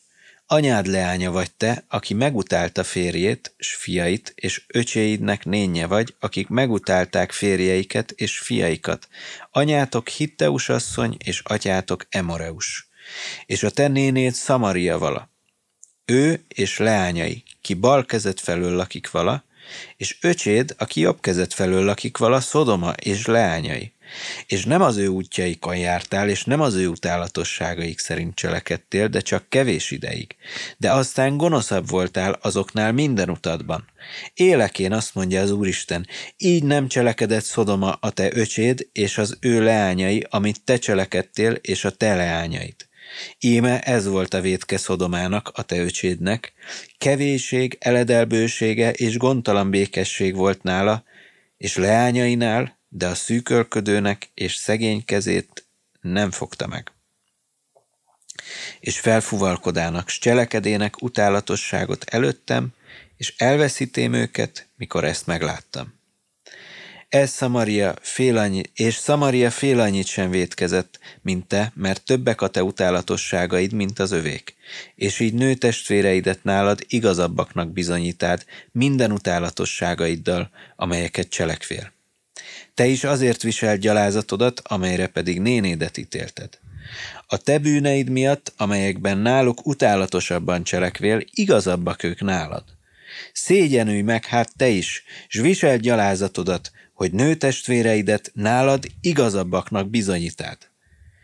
És visszahozom fogjaikat Szodomának leányai, s leányaiknak fogjait, és Szamariának, s leányainak fogjait, és visszahozom a te fogjaidat is Amazok közepette, azért, hogy viselj egy gyalázatodat, és megszégyenülj mindazokért, miket cselekedtél, mikor azoknak vigasztalásukra leszel. Hát ez is milyen érdekes. Mikor azoknak vigasztalásukra leszel. És nőtestvéreid, Szodoma és leányai visszatérnek az előbbi állapotukba, és Szamarias leányai visszatérnek előbbi állapotukba, és te is és leányaid visszatértek előbbi állapototokba. És nem vala öcséd, Szodoma, szóbeszéd a te szádban kevékedésed napján, mielőtt kitudódott volna gonoszságod, ahogy te most gyalázatuk vagy Szíria leányainak, s minden körülötted valóknak, a filiszteusok leányainak, kik utálnak téged körös körül. Fajtalanságodat és utálatosságaidat magad viseled, azt mondja az Úr. Mert ezt mondja az Úristen, és ha úgy cselekedtem veled, mint te cselekedtél, midőn megvetetted az esküt, hogy megtörd a frigyet, én megemlékezem Frigyemről, amelyet veled ifjúságod napjaiban kötöttem, és örök Frigyet vetek veled. És te megemlékezel utaidról, és megszégyenled magadat, mikor hozzád veszed nőtestvéreidet, akik nagyobbak nálad, együtt azokkal, akik kisebbek, és adom őket neked leányaidul, de nem a te frigyedből. És én megerősítem frigyemet veled, és megismered, hogy én vagyok az Úr hogy megemlékezzél, és pirulj, és meg ne nyissad többé szádat szégyenletedben, mikor megkegyelmezek neked mindenekben, valamit cselekedtél, azt mondja az Úristen. Eddig. Na tehát a nagy prostituáltnak pedig ez a, a, a alaptüposza. az ószövetségi könyvekben. Itt azért a vége az kicsit számomra zavaros volt, hogy, hogy, hogy most akkor kikit vigasztal, és pontosan a ki kisebb kinél, és hogy na mindegy. Hát a mi szempontunkból most ez most megint nem, nem annyira fontos. lényeges, itt a Szodomával Igen. és a Szamáriával való összehasonlítás témájához tartozik uh-huh. ez. De ami itt a lényeges, hogy ugye itt van az az elem, hogy van egy nagy parázna, egy nagy házasságtörő, aki prostituáltá válik a szó teljes értelmében, és van egy pillanat, amikor a szeretői, akikkel paráználkodott, azok támadnak ellene, és igazából azok, ha megnézed, ugyanazok vannak leírva, pont egyedül az, hogy megeszik, az nincs leírva egyébként, de lehet, hogy az egy későbbi ezékiel fejezetben még egyszer előjön ez az egész, de azt most már nem olvastatom fel veled az egészet.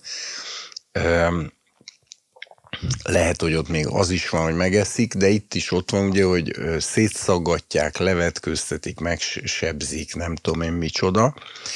Tehát teljesen egyértelmű, hogy a jelenések 17-18-ban a nagy parázna és annak bukása, egyik typosza az Ószövetségben Tirosz, Tirusz, Tirosz, Cúr, e, a másik typosza az a hitehagyó Jeruzsálem, és ugye egyébként a házasság törő nő, mint typosz, az a többi profétáknál is, Hóseás, Jeremiásnál is van több fejezetnyi szöveg erről. Hóseásnak ugye az egész saját családi élete és azzal kapcsolatos üzenete szintén ugyanide tartozik.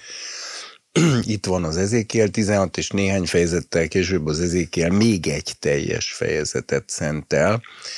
Ott két lányról, Oholáról és Oholibámáról beszél, akik mindketten a az Isten feleségei, úgymond az egyik Szamaria, a másik Jeruzsálem, és ugyanez a, az egész szövegnek hasonlóan drasztikus szavakkal és hát illusztrálva ez az egész jelenség.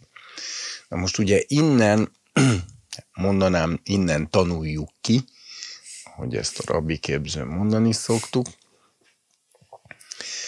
hogy a a házasság törő nő, illetve a, pro, a prostituált nő, mint typosz, ilyen, az arra általánosságban azt lehet mondani, hogy az Istennel már szövetségben lévő népnek a hitehagyása. Ugye ezért van az, hogy a teológusok, protestáns teológusok legnagyobb része, köztük azért jó magam is, elsősorban, vagy mondjuk úgy, hogy többek között a parázna egyházzal azonosítják a jelenések könyvének a nagy prostituáltját. És ez biztos, hogy ez benne van. Tehát itt ugye Pálapostól azt mondja a Tesszalonika kettőben, hogy nem jön el az antikrisztusi kor, meg maga az antikrisztus addig, amíg be nem következik a szakadás és ott nem mondja meg a Pál nagyon alaposan, hogy mit ért ezen, aposztázia, ami egyébként az új szövetség görög nyelvében a vállásra is vonatkozik, tehát amikor a Jézust kérdezik a vállásról, tehát a vállással kapcsolatos igényeknél ez az aposztázia van, az az, az az elbocsátás, a vállás, a szövetségbontás. És ugye itt pontosan arról van szó, amit mond is Isten, hogy hát szövetséget kötöttem veled, és te utána ezt, ezeket csináltad, és akkor ezért én most fölmondom a szövetségem, és kiszolgáltatlak a szeretőidnek, hogy azok szedjenek szét.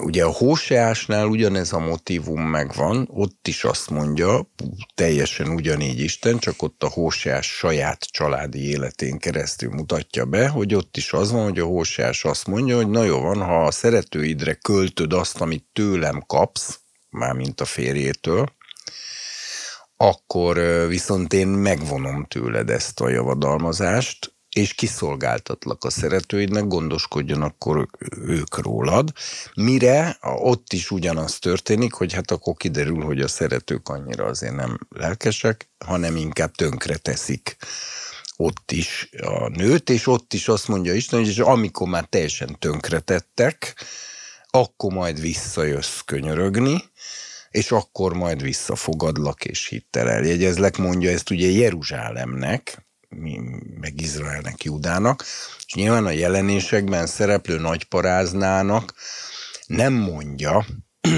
hogy vissza foglak fogadni, hanem őt megsemmisítik a szeretői. Ebből is tudható, hogy a jelenések nagyparáznája az nem Jeruzsálem, meg nem Izrael, meg Júda,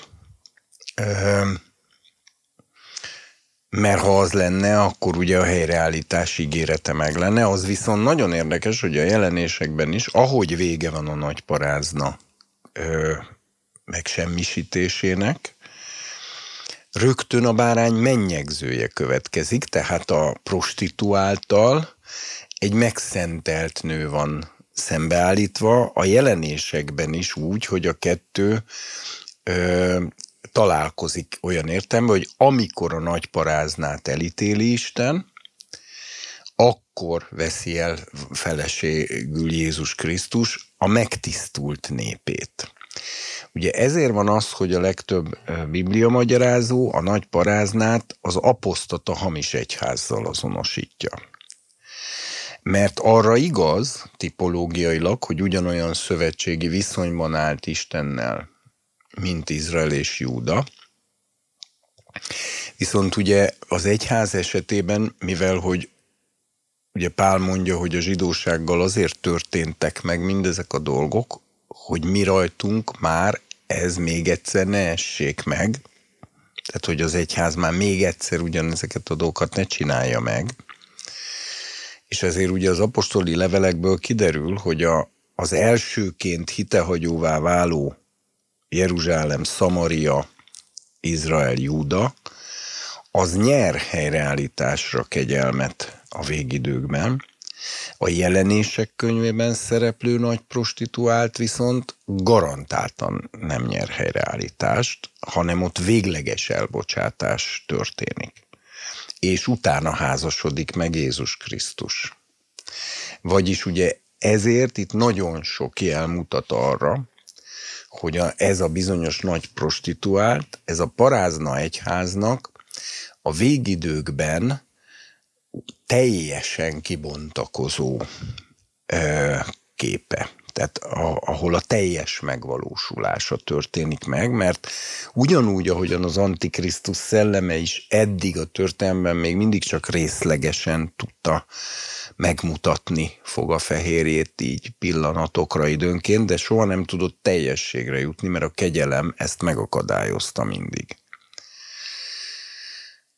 De amikor Isten úgy dönt, hogy most már lezárja az emberi történetet, akkor ugye egy darabig leveszi ezt a védőkegyelmet, és megengedi, hogy ezek a szellemek, amik mindig is így dolgoztak az emberi történelemben, teljességükben kibontakozzanak. Így lesz az Antikrisztusnak lehetősége világdiktátorá válni, egyszerűen engedélyt kap rá bizonyos értelemben.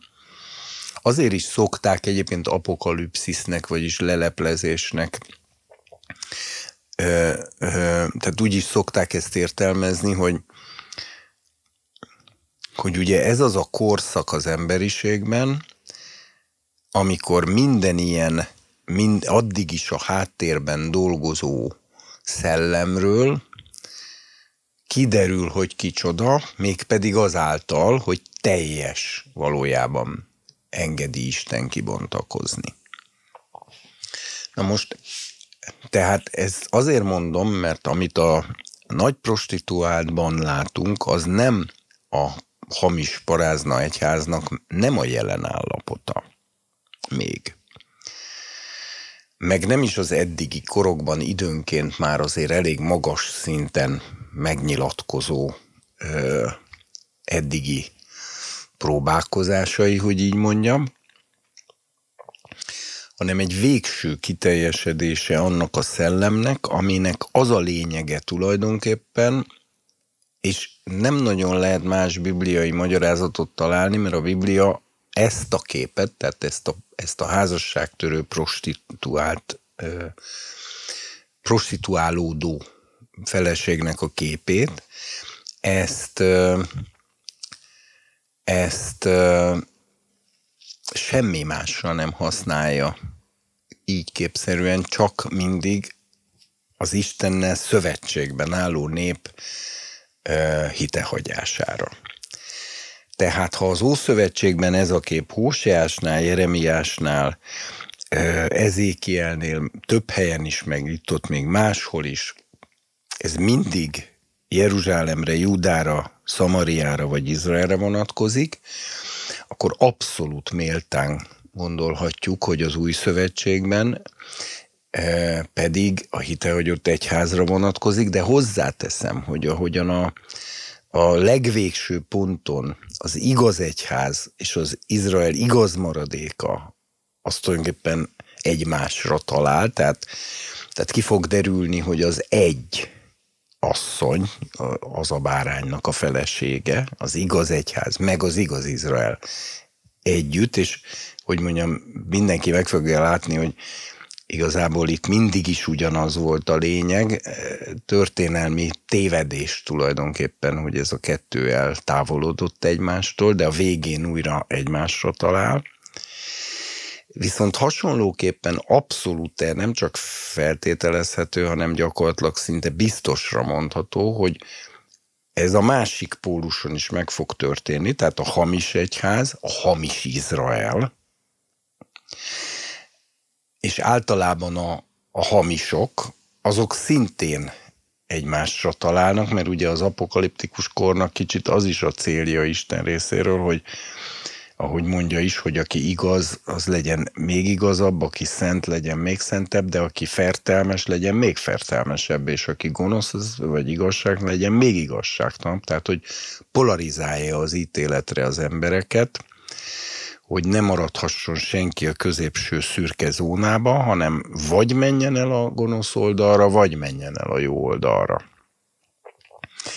ez egy történelmi kényszerhelyzet, krízis helyzetben egyszerűen kipréseli Isten az emberekből ezt a döntést. Ami azt jelenti, hogy nagyon szét fog csapódni, e, tehát most mind ahogy a kémiába, vagy mi, ahogy a fehérje kicsapódik, mikor a tojást mondjuk forró vízbe ütjük, tehát, tehát ki fog csapódni a gonosz és a jó nagyon élesen az emberiségben, két oldalra, és ugye a nagy prostituált az sajnálatos módon a úgy tehát, tehát az mindenképpen az Istennel való szövetségesi, házastársi viszonyból csapódik át a gonosz oldalra. Én határozottan talán kiismerem jelenteni, hogy ahogyan az végpontban egymásra talál az igaz egyház és az igaz Izrael, hogy mondjam, kiderül, hogy mindig is ők valahol mindig is ugyanaz abba voltak, csak nem értették meg egymást. Ugyanígy egymásra talál a hamis egyház és a hamis Izrael, tehát a hitehagyott egyház és a hitehagyott Izrael, sőt, itt, mivel itt az emberiség általános válságáról is beszélünk, ezért ezért még a nem Izraelhez és nem egyházhoz tartozó embereknél is vagy az egyik, vagy a másik oldal felé fognak sodródni. Tehát én ezért azt gondolom, hogy nem csak én, hanem azért ezt nagyon sok bibliatanytó mondja, hogy úgy tűnik, hogy ki fog alakulni egy olyan világvallás, ami valamiképpen szintetizálja magában, és ez, ehhez egyébként majd egy zseni is ö, szükséges lesz, és ez valószínűleg maga az Antikrisztus lesz, egy vallási zseni, aki gyakorlatilag egy képes ideológiailag egységesíteni a hitehagyott kereszténységet, a hitehagyott ö, ö, zsidósággal, és plusz még az összes elképzelhető, úgymond káros szellemi tanítással, ami csak létezik az emberiségben. Ugye sokan mondják azt, hogy a New Age, és én is osztom ezt a véleményt, hogy a New Age nagyon nagy mértékben esélyes, vagy, vagy legalábbis így a mi, mi életidőnkben tűnt a legesélyesebb nek arra, hogy ezt a szintézist képes elvégezni és fölmutatni, úgymond, de ez még nem valósult meg, de, de ugye a szálak azok mindebbe az irányba futnak. Na most ugye itt ami érdekes, és ez, ez nagyon a lényegéhez tartozik a nagy prostituáltnak, hogy ő egyszerre egy ezoterikus, ugye maga a misztérium, ami a neve, ami a homlokára az van írva, hogy titok, misztérion, de latinul okkult lenne. Maga a Nagy Babilonra való utalás is, az mutatja, hogy, hogy ez tulajdonképpen az ezoterikus okkultizmusnak a csúcs, a csúcsa lesz. És az ezoterik, egy, ez, egyfajta ilyen ezoterikus okkultizmusban egyesíti a hitehagyott kereszténységet, a hitehagyott zsidóságot, és tulajdonképpen minden más olyan bárhonnan érkező vallási vagy etnikai hátterű egyéb embert, aki ebbe a koncepcióba, vagy ebbe a vallásba be akar illeszkedni. Most ugye más helyekről megtudjuk azt, hogy például az Antikrisztusról egyértelműen írja a Dániel könyve, hogy úgy véli, hogy megváltoztatja a törvényt és az időket, itt főleg most minket a törvény érdekel, tehát az, hogy a emberi lelkiismeretbe írt törvény, ami ugye Pálapostól azt mondja, hogy ugyanaz, mint amit a Biblia tartalmaz, tehát a Tóra, ugye ennek a tagadása, tehát ennek a megváltoztatása, tehát hogy a Tóra helyére és az emberi lelkiismeret helyére más törvényt tegyünk, és azt vegyük be, és az legyen a, a követendő emberi magatartásforma. Hát ez például azért most már nem csak ma, mert most azt mondhatni, hogy ma már nagyon látszik, de azért ez igazából már évszázadok óta látszanak ezek a törekvések is, nyíltan is. Tehát itt egy olyan világvallásról lesz szó, amelyik, amelyik azért alapvetően zsidó-keresztény bázisú lenne, de úgy, hogy azt fundamentumaig menően közben módosítani igyekszik.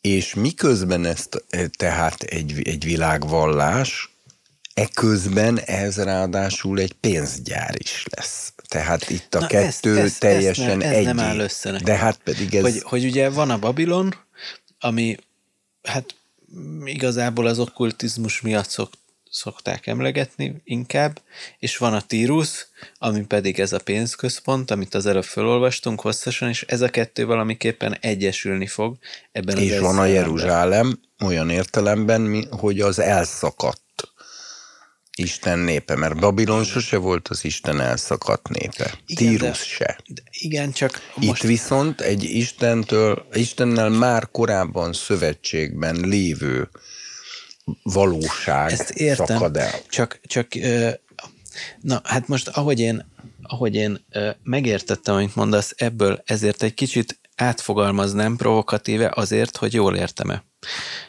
Tehát van, mert itt kicsit össze van ez a két dolog csúsztatva. Úgy képzelem azt, amit a, a hitehagyásról mondtál, hogy van két bolygó, vagy van egy fekete lyuk és, és, egy, és egy napszerű valami, mind a kettő között van egy vonal, és, és ha a közepénél állsz, akkor tulajdonképpen pont a kettő között vagy, de a kicsit balra csúszol, az egyik kezd el vonzani, és aztán a másik. Két szellem, aminek van két tömegvonzása. Az egyik... De az, most melyikre gondol? Hát az egyik az, az az egy, az egy nagyon pozitív dolog, az örökkévaló szelleme, és minél közelebb vagy hozzá, annál jobban hasonlítasz rá.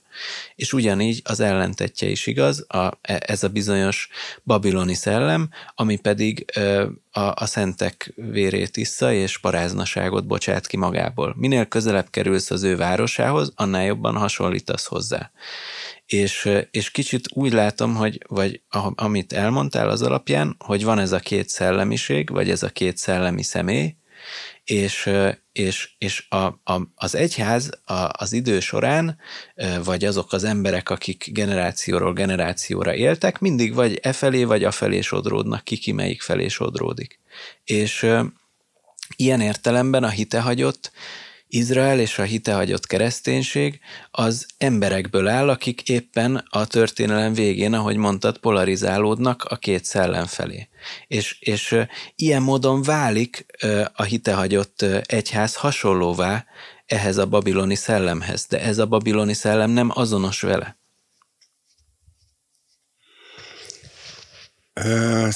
De miért? Szerintem meg éppen, hogy inkább azonos, nem? Hát Hát, de nem tud egy ember egy szellemmel azonos lenni. De itt nem egy emberről van szó. Hát akkor közösségről. Ez egy világjelenség.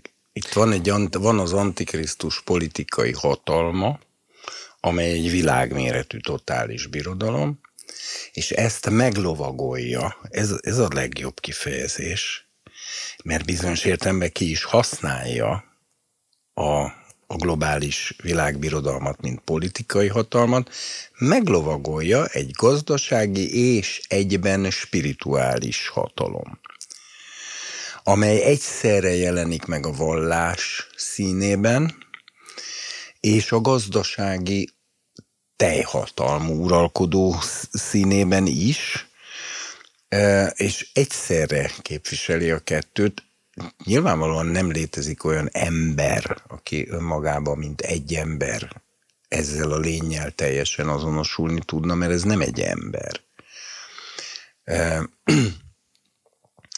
De hogy, tehát itt mi egy, egy olyan ö, entitást, nem, én nem tudok más szót használni, látunk az ige által ö, tükörben, ami egy, ami egy világjelen, ez egy világjelenség lesz a végidőkben. Én értem, csak a világjelenség az önmagában nem egy személy, és engem azért, engem az ebben lévő személyek viszonya érdekel, hogy a Babilon, és azért, hogy értsem, hogy ki a babiloni parázna. Babiloni parázna az egy szellemi személy, nem? És a, és a hitehagyott egyház pedig emberi személyeknek a csoportja. Nem? Hát azért nem teljesen, hát Jézus mind a hét gyülekezet angyalának ír levelet. Hát az emberi személyek csoportjának annak van egy szelleme. Az nem az emberek szelleme, hanem van fölöttük egy szellem. Hát egy nemzet egy fölött is személy. van egy szellemi de lény, egy angyal egy fejedelem. Személy, nem? Az egy személy. Igen. Egy szellemi személy. Igen akit... Maga... De a hite hagyott egy ház fölött egy szellemi személy Igen. Van. Na, csak hogy nem akkor, a, de akkor a Babilon, de akkor te a, ezt a paráznát nevezed a hite hagyott egyház szellemének. De, de az van, újra mondom, hogy mivel ez csak a végidőkben jelenik meg abban a teljességében, ahogyan a történelemben még sose jelent meg, de részlegesen már sokszor megjelent a történelemben, hol Babilonban, hol Tírusban, hol meg éppen Jeruzsálemben. amikor a végső kibontakozása történik, akkor nem tudod azzal elintézni, hogy ez a hitehagyott egyház, mert nem csak az. Mert benne van a hitehagyott judaizmus is. Igen. De ugyanúgy benne lesz, amit tudom én, mindazon brahmanista és hindu és buddhista és akármilyen emberek, akik például egyszer mind mondjuk a genderizmusnak is ö, nagy hitvalói lesznek, mert az például egy tipikus példa arra, ahogy a törvény megváltoztatására való törekvés. Tehát, tehát ahol az emberek a, a mózesi törvény likvidálásában, átalakításában, parancsainak elhagyásában és más parancsokkal való helyettesítésében látják a küldetésüket az emberi lelkiismeret átalakításában. Nem bűn többé a homoszexualitás, amit a Tóra még halállal büntetett, mint bűnt. Nem mint betegséget, nem mint démonikus problémát, hanem mint bűnt. Tehát amikor elkezdjük azt mondogatni, hogy a homoszexualitás az még ha most már ugye már úgyse szabad elítélni, mint betegséget. De ha meg egyenesen azt mondod, hogy bűn, akkor aztán ö, végképp, hogy mondjam, szembenézhetsz a törvényt megváltoztatóknak a haragjával. De ez nem csak természetesen a homoszexualitásra vonatkozik, hanem vonatkozik tízezer másik dologra, mert vonatkozik az okkultizmus tilalmaira, vonatkozik a bálványimádás tilalmára, vonatkozik az összes többi szexuális perverzitásoknak a tilalmára, a vérfertőzésekre, a szodómiára, stb. stb. Rengeteg mindenre. A törvény leglényegesebb pontjainak a módosítása történik itt tulajdonképpen, és ö, ö, tehát ez egy új vallás. Ez egy vallás, ez egy ideó, ez egy hit. Abszolút. És, ö, és ugye ennek égisze alatt gyönyörűségesen tud egyesülni minden olyan keresztény, aki elhagyja a mózesi törvényt, mint abszolút erkölcségasságot, minden olyan zsidó, aki úgy szintén ezt megteszi, de minden olyan buddhista, sintoista, vagy mit tudom az már mind be tud ebbe tagozódni ebbe a rendszerbe. Itt tulajdonképpen a ilyen komolyabb biblia kutatók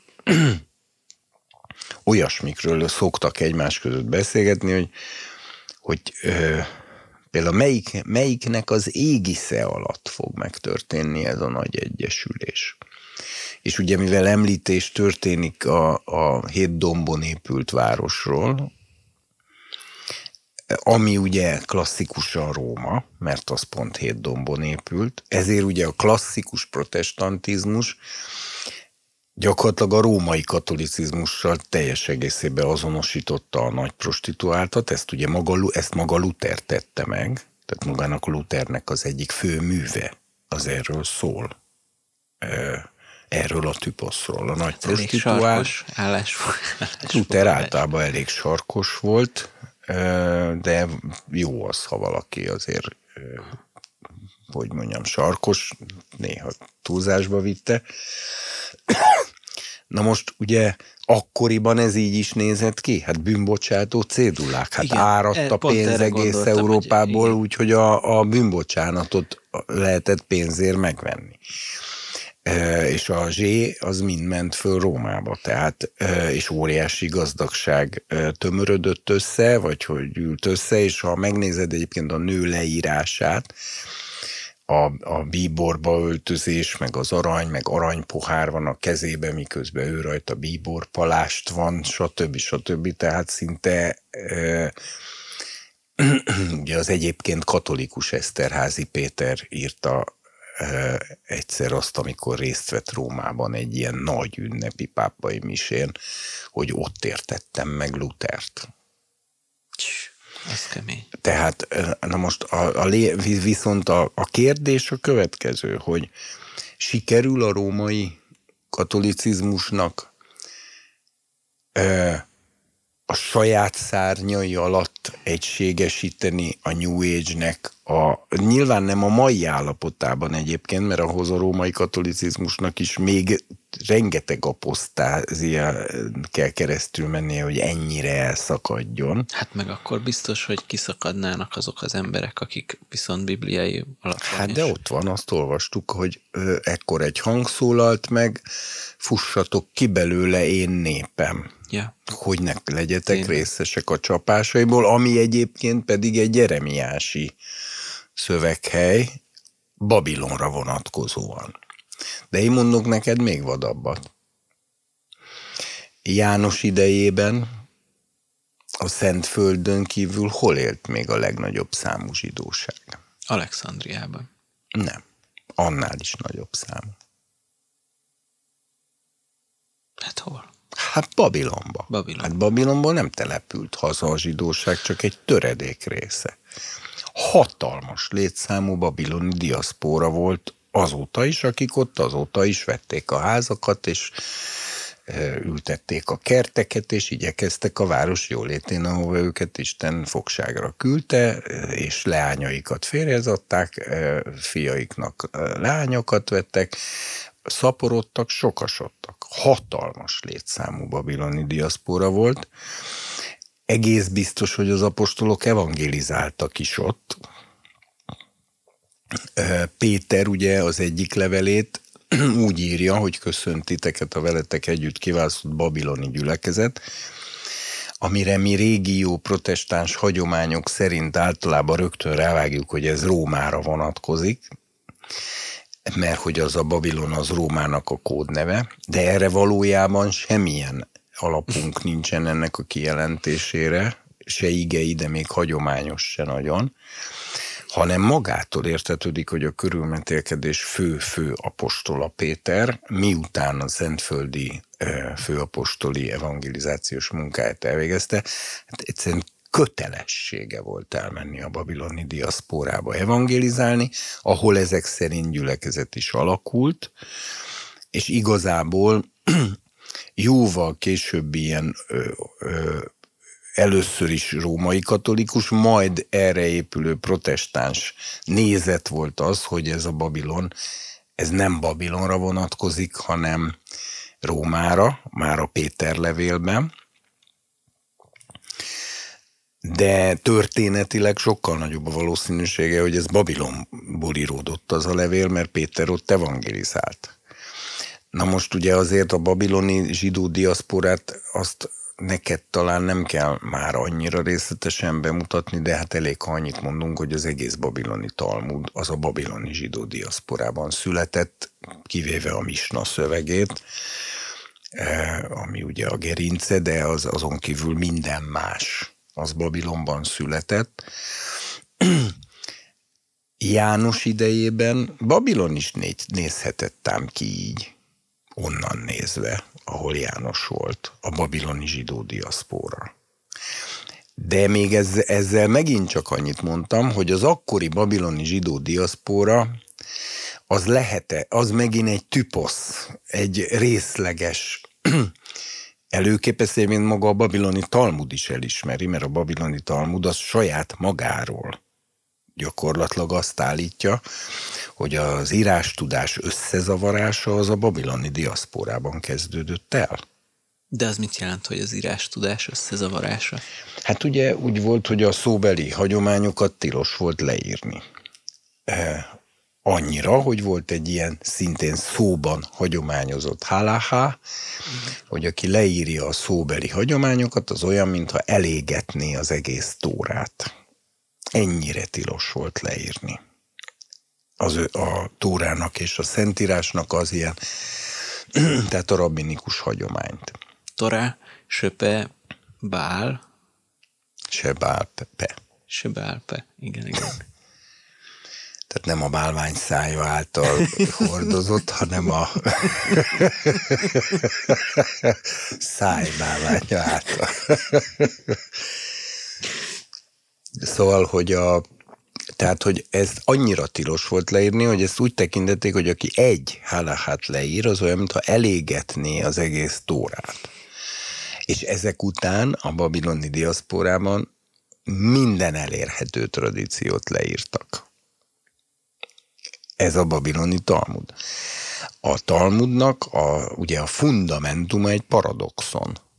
Az a lényege, hogy ennek a műnek soha nem lett volna szabad leíródni, és maga ez a mű kijelenti önmagáról, hogy voltak épp soha nem lett volna szabad leíródnia, hiszen ez a halaha, hogy aki egy, egy halá, akár csak egy halahát leír, az olyan, mintha elégetné az egész tórát, mert ugye a, az értelmezésnek a rugalmasságát szűkíti, hiszen az írott szöveg az merevít. Itt tulajdonképpen ez történt. Nullára csökkent a tóra értelmezhetőségének a, a flexibilitása, az életszerűsége. Hát és nem csak És ez tényleg olyan, mintha valaki elégetné az egész tórát, de ezt a halahát is tartalmazza a Talmud leírva. Egyébként emiatt van a Talmudnak az a sajátos végig a gemára, tehát a Talmud, tehát a, nem a Misna szövegekben, hanem a gemára szövegekben végig egy rendkívül erős önirónia. Tehát ugye azt a gemárát, ha olvasod, soha nem, tehát mindig az az érzésed, hogy aki ezt leírta, az maga se vette ezt komolyan. Tehát állandóan van egy olyan érzésed, hogy ezek, hogy röhögve írták le az egész. Nem, nem is lehetett máshogy. Tehát, tehát ugye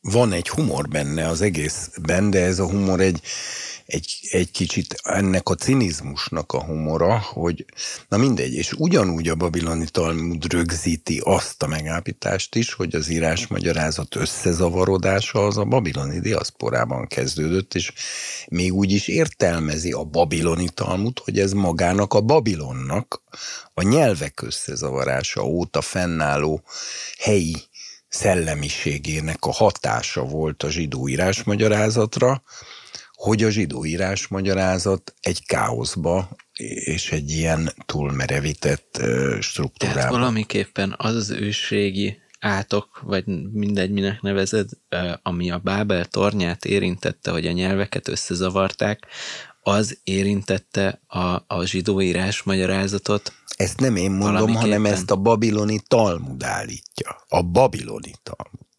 Saját magáról.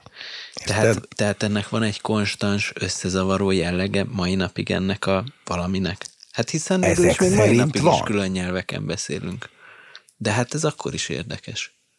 Hát ott egy, úgymond egy géniusz lóci, egy helyi szellem van a Sineár földjén, ott azon a helyen, amelyik az űrzavart úgy látszik azóta is indukálja, vagy legalábbis én úgy mondom, hogy hogy a babiloni Talmudnak az önértelmezése mélységes iróniával, de ugyanakkor bizonyos értelemben mélységes őszintességgel végül is ez, és ezért van az, hogy folyamatosan a Gemára szövegben egy ilyen élcelődő, önironizáló, tulajdonképpen az egész zsidó önironia egyébként innen származik. Tehát ez a, ez a, ez a hogy mondjam, az a menekülési útvonal, hogy nem veszem magam komolyan. Ez az egyetlen menekülési útvonal, hogy nem veszem saját magam komolyan. Ez a fajta zsidó önirónia, ez nem kelet-európai, ez a Talmudból is tükröződik. Engem az nagyon érdekel most, hogy, a, hogy, a, hogy vannak, szóval hogy nem csak a, egy, egy papírlap tud, tudja hordozni az üzenetet, hanem, hanem bizonyos esetekben az ember hordozza az üzenetet, és a kétfajta üzenet az ezek szerint teljesen más. Ugyanis ha, tehát ha, ha leírod a szóbeli tant, akkor, akkor, akkor már az embert, mint hordozót elveted, és, és, és valamiképpen a szívhez valahogy az ember személyiségéhez kötődően kellenek, hogy legyenek ezek a parancsolatok, és, és iszonyúan érdekel, hogy vajon miért, vagy nem tudom, vagy csak ez, ez most ilyen nem is kérdés, nem is költői kérdés, csak baromi érdekes szerintem ez a jelenség, hogy ezt Isten így rakta össze. Mámit. Hát azt, hogy bizonyos szabályokat nem szabad egyszerűen leírni, nem szabad elvenni a, a, az embertől, az emberi szívtől. A, Hát a rugalm, a az élettől, meg a rugalmas. És az élettől Mert megmerevedik. Ugye minden, amit leírnak, az egy kicsit olyan szentebb rangra emelkedik, pláne az ókorban gyakorlatilag szinte csak azt írták le, legalábbis ilyen tartósabb formában, amit szent szövegnek tekintettek. És ugye ezért volt valószínűleg a tilalom, a leírási tilalom, amit aztán a Juda Hanászi szegett meg ugye először, aki a misnát leírta, de, a, de ott még látszik, hogy ő tényleg törekedett arra, hogy csak a legfontosabb, csak a legszükségesebb dolgokat, és azokat is távirati tömörséggel, csak tényleg azért, hogy ne felejtsék el, ilyen jegyzetszerűen, nincs, ott is az van, hogy nincsenek is állítmányok, meg alanyok, meg mit tudom én. Dine, mamona, salos, anyaigi ügyek három. Így kezdődik a Sanhedrin traktátus, jöjjél rá, hogy három micsoda. Egy oldalt kell olvasnod, majdnem mire rájössz, hogy arról van szó, hogy azt három bírónak kell megvizsgálni. De ez csak így mondja, hogy diné, mamoná, salos, anyagi ügyek három. Lopás, testisértés három. Izé, rágalmazási ügyekben mély rabbír szerint 23, de a bölcsek szerint csak három de, és, tehát nincsenek állítmányok, alanyok, az egy iszonyú tömör szöveg. És ugye amikor a misnát, de már a Judahanászi is úgy írta le a misnát, hogy ő tudta, hogy megszegi ezzel a, azt, amit leír. E, csak azt mondta, hogy mivel annyira hosszú ideje tart a diaszpóra, és valószínű még nagyon hosszú ideig fog tartani, megszegek egy halachát, hogy a későbbi korok zsidói meg tudják majd tartani a többit. Ő így fogalmazott. És utána nagyon tö- nagy tömörségre törekedve csak a lényeget ez a misna.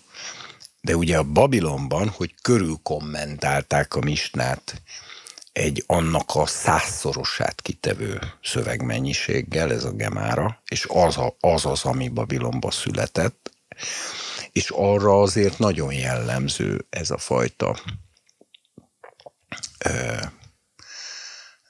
hát tulajdonképpen vicces önirónia, és ez a, ez, a, ez, a, ez a maga, ez a paradoxon, hogy le, azt is leírjuk, hogy nem lett volna szabad leírni az egészet.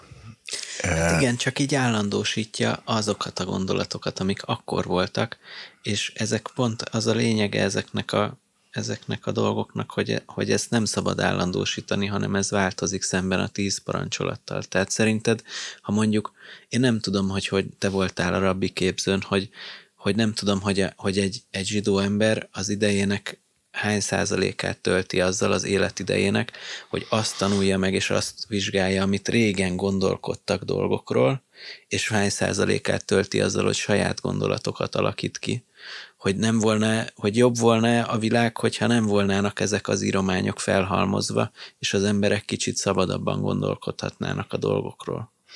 Én ezt nem gondolom, én is én azt gondolom, hogy ha a Talmudot emberi műnek tekintjük, tehát nem isteni kinyilatkoztatásnak, akkor kultúrtörténeti és, és minden egyéb szempontból, meg de egyébként sok más szempontból is, tehát ö, tehát ó, rengeteg gyöngyszem és drágakő is van benne, e, és ilyen értemben ez így most már egy óriási érték, és tulajdonképpen bizonyos értelemben éppen az mutatja, most így mondom, a művészi értékét, hogy van annyira őszinte ez a szöveg, hogy a saját mélységesen problematikus volt, tehát, tehát azt, hogy nem lenne szabad leírva lennie, azt is tartalmazza leírva. És ha ezt így nézed, ebben az egész, és úgy, mint könyvtárban nézelődsz, de nem engeded, hogy az egész számodra isteni tekintélyű életvezetési szabályá változom, magyarul, ha nem vagy ultraortodox zsidó, mert ugye ők, az ultraortodoxia az, aminek tulajdonképpen az a lényege, hogy a Talmudhoz úgy viszonyul, mint ami teljes egészében szintén isteni kinyilatkoztatás. Amiről rengeteg ortodox, már, már például az ortodox, tehát nem ultraortodox, hanem ortodox rabbik például ezt már önmagába vitatják, hiszen a Talmud pont abból fakadóan, hogy vitákat tartalmaz, ellentétes nézőpontokat tartalmaz, és nem is mindig dönti el, hogy kinek van igaza. Ebből fakadóan nem lehet isteni kinyilatkoztatás, hiszen Isten nem vitatkozik saját magával. Tehát, és ugye ezért már, már a nem ultraortodox ortodoxia is lazábban kezeli rugalmasabban ezt az egészet, és aztán ahogy haladunk irányzatról irányzatra a másik pólus felé, ugye a konzervatív zsidóság az, az már egészen inkább úgy kezeli, mint emberi kommentárok gyűjteménye az isteni kinyilatkoztatáshoz, a Tórához, Bibliához, amit ugyanakkor, mivel ez a mi hogy nemzeti hagyományunk úgymond, ezért, ezért megtartunk, és de, de nincs az a nagyon nagy szigor ebben meg súly, mint ami az ultraortodox vonalon.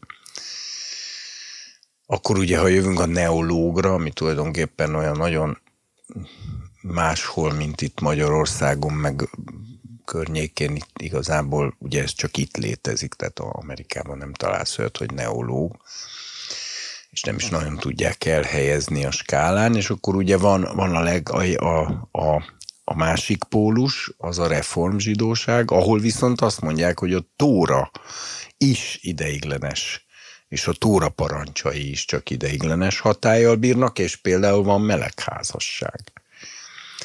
Tehát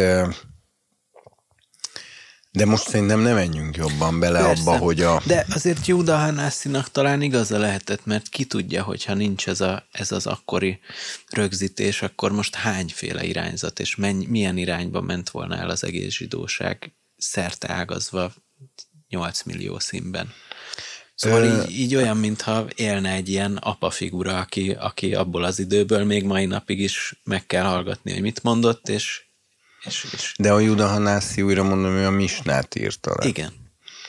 És a Misna az azért egy egészen más típusú szöveg, mint a Gemára. Tehát a Misnába te nem fogsz olyanokat találni, hogyha akarod a démonokat látni, akkor vegyél egy nőstény fekete macskát, és annak a gyerekét, aki Na szintén nőstény okay. fekete macska, az tégesd el, és utána a hambával kend be a szemedet, és akkor látni fogod a Szigorúan nem feltéve, hogy hol hogy történt, akkor égeted el, azt hiszem talán vannak még ilyen szabályok, és utána mindenképpen hegesztett vascsőbe kell tenned a maradék hamut, mert különben a démonok el fogják lopni, és akkor te súlyos betegségbe fogsz kerülni. Na, mondjuk ilyen típusú, tipik, ez, ez elnézés, de ennek annyira semmi köze nincs a tórához, hát, meg semmi ilyesmi, ez viszont annyira nagy köze van az akkoriban az a babiloni és egyéb területeken dúló kultizmushoz, hogy Na, hát mindegy, most ne kutakodjunk ilyen Persze. nagyon nehéz kultúrtörténeti, meg vallástörténeti. Uh, Én csak annyit akartam ebből az egészből kihozni, hogy a János idejében Babilon ez még, ez még akár a babiloni zsidó diaszporára is vonatkozhat ez a kép. A de én azt gondolom, hogy itt pont arról van szó, hogy mindaz, ami eretnek volt a babiloni zsidó diaszporába, de épp úgy eretnek volt az egyház történelemben például eh, a hamis egyház részéről, például a bálványimádás meghonosítása, mágiának a meghonosítása a keresztény istentiszteletekben, kötelező bálványimádás bevezetése a keresztény istentiszteletekben, stb. stb. az ugyanez. A történelemben sokszor, sok helyen ez úgy, ilyen részleges megvalósulásokba fölütötte a fejét, mint ahogy az összes többi ilyen nagy meghatározó szellemiség is, akár a Krisztus szelleme, akár az Antikrisztus szelleme, stb. stb. És ezek külön személyiségek, tehát a, a nagy parázna az nem ugyanaz, mint a sátán például, vagy Lucifer, vagy az Antikrisztus. Hát itt látszik, hogy az Antikrisztus nyírja ki a végén a nagy paráznát, tehát itt azt is lekövethetjük, hogy ez a nő, ez, ered, ez ügyesen lovagolja meg a birodalmat, úgy, hogy a birodalom úgy tűnik, hogy az elején ez kölcsönös haszonnal jár, nyilván ő is segít stabilizálni és globálissá tenni hát meg a birodalmat, meg vonzóvá. És a vége felé, amikor már ugye a poharak zúdulnak lefelé, tehát már vége felé járunk a történetnek, akkor ö, keletkezik konfliktus a, a politikai birodalom, és az arra ráépült gazdasági ö, rendszer között, ami úgy tűnik, hogy ez azt jelenti, hogy, a, hogy kiszívta a, fenevadból a jövedelmet, a prostituált, és amikor a fenevad rájön arra, hogy ő tulajdonképpen itt ki lett használva, akkor ez a bizonyos tíz szav, tehát nem is a maga az antikrisztus, hanem az a tíz földi nagyhatalmi vezető, akik végül az antikrisztust a globális hatalomba emelik, azok utálják meg ezt a rendszert, és ők csinálják ki.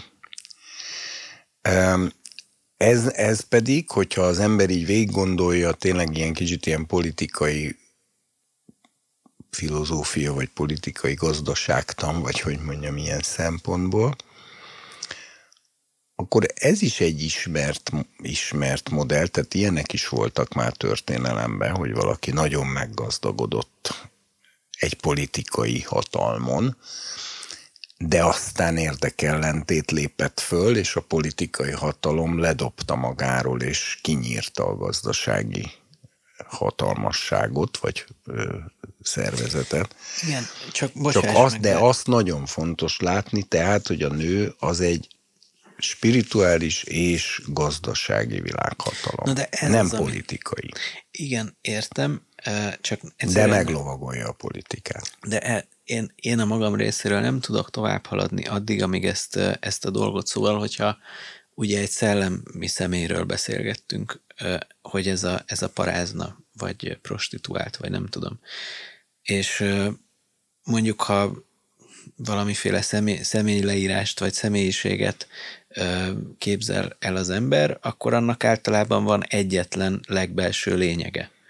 És ez annyira kétféle arcot mutat, egyrészt ez a prostitúció, másrészt pedig ez a, ez a sokkal kifinomultabb, okosabb, teljesen másfajta módon racionális, sokkal kevésbé ösztön és vágyvezérelt és, és ehhez hasonló, hanem az egy, az egy hideg, számító, most még sok ilyen jelzőt fel lehetne sorolni, tehát olyan, mintha egy skizofrén állapot lenne ezt Én a két dolgot hiszed, összehozni. Hogy egy prostituált az vágyvezérelt? Ne, én nem tudom, hogy nem próbáltam még magam beleélni egy prostituált ö, személyébe, csak ö, valahogy úgy képzelem, hogy mégis azért egy kevésbé.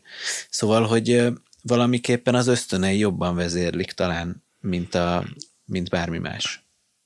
Hát a prostituáltak nem szeretik azt csinálni, amit csinálnak, ők ezt a pénzért csinálják. Én ezt feltételeztem, de hogyha, de akkor ennyi erővel közgazdászok is lehetnének, valamiért mégsem közgazdászok, hanem hát, Mert így gyorsabban és hatékonyabban tudnak pénzt keresni, és kevesebb tanulás. Igen, elhoz. igen, viszont ez, ez, ez nélkülöz valamiféle tehát az igazán, az igazán okos emberek valószínű, hogy inkább kitanulnak valamit, és utána felépítenek egy rendszert, amivel iszonyatosan meg tudnak gazdagodni.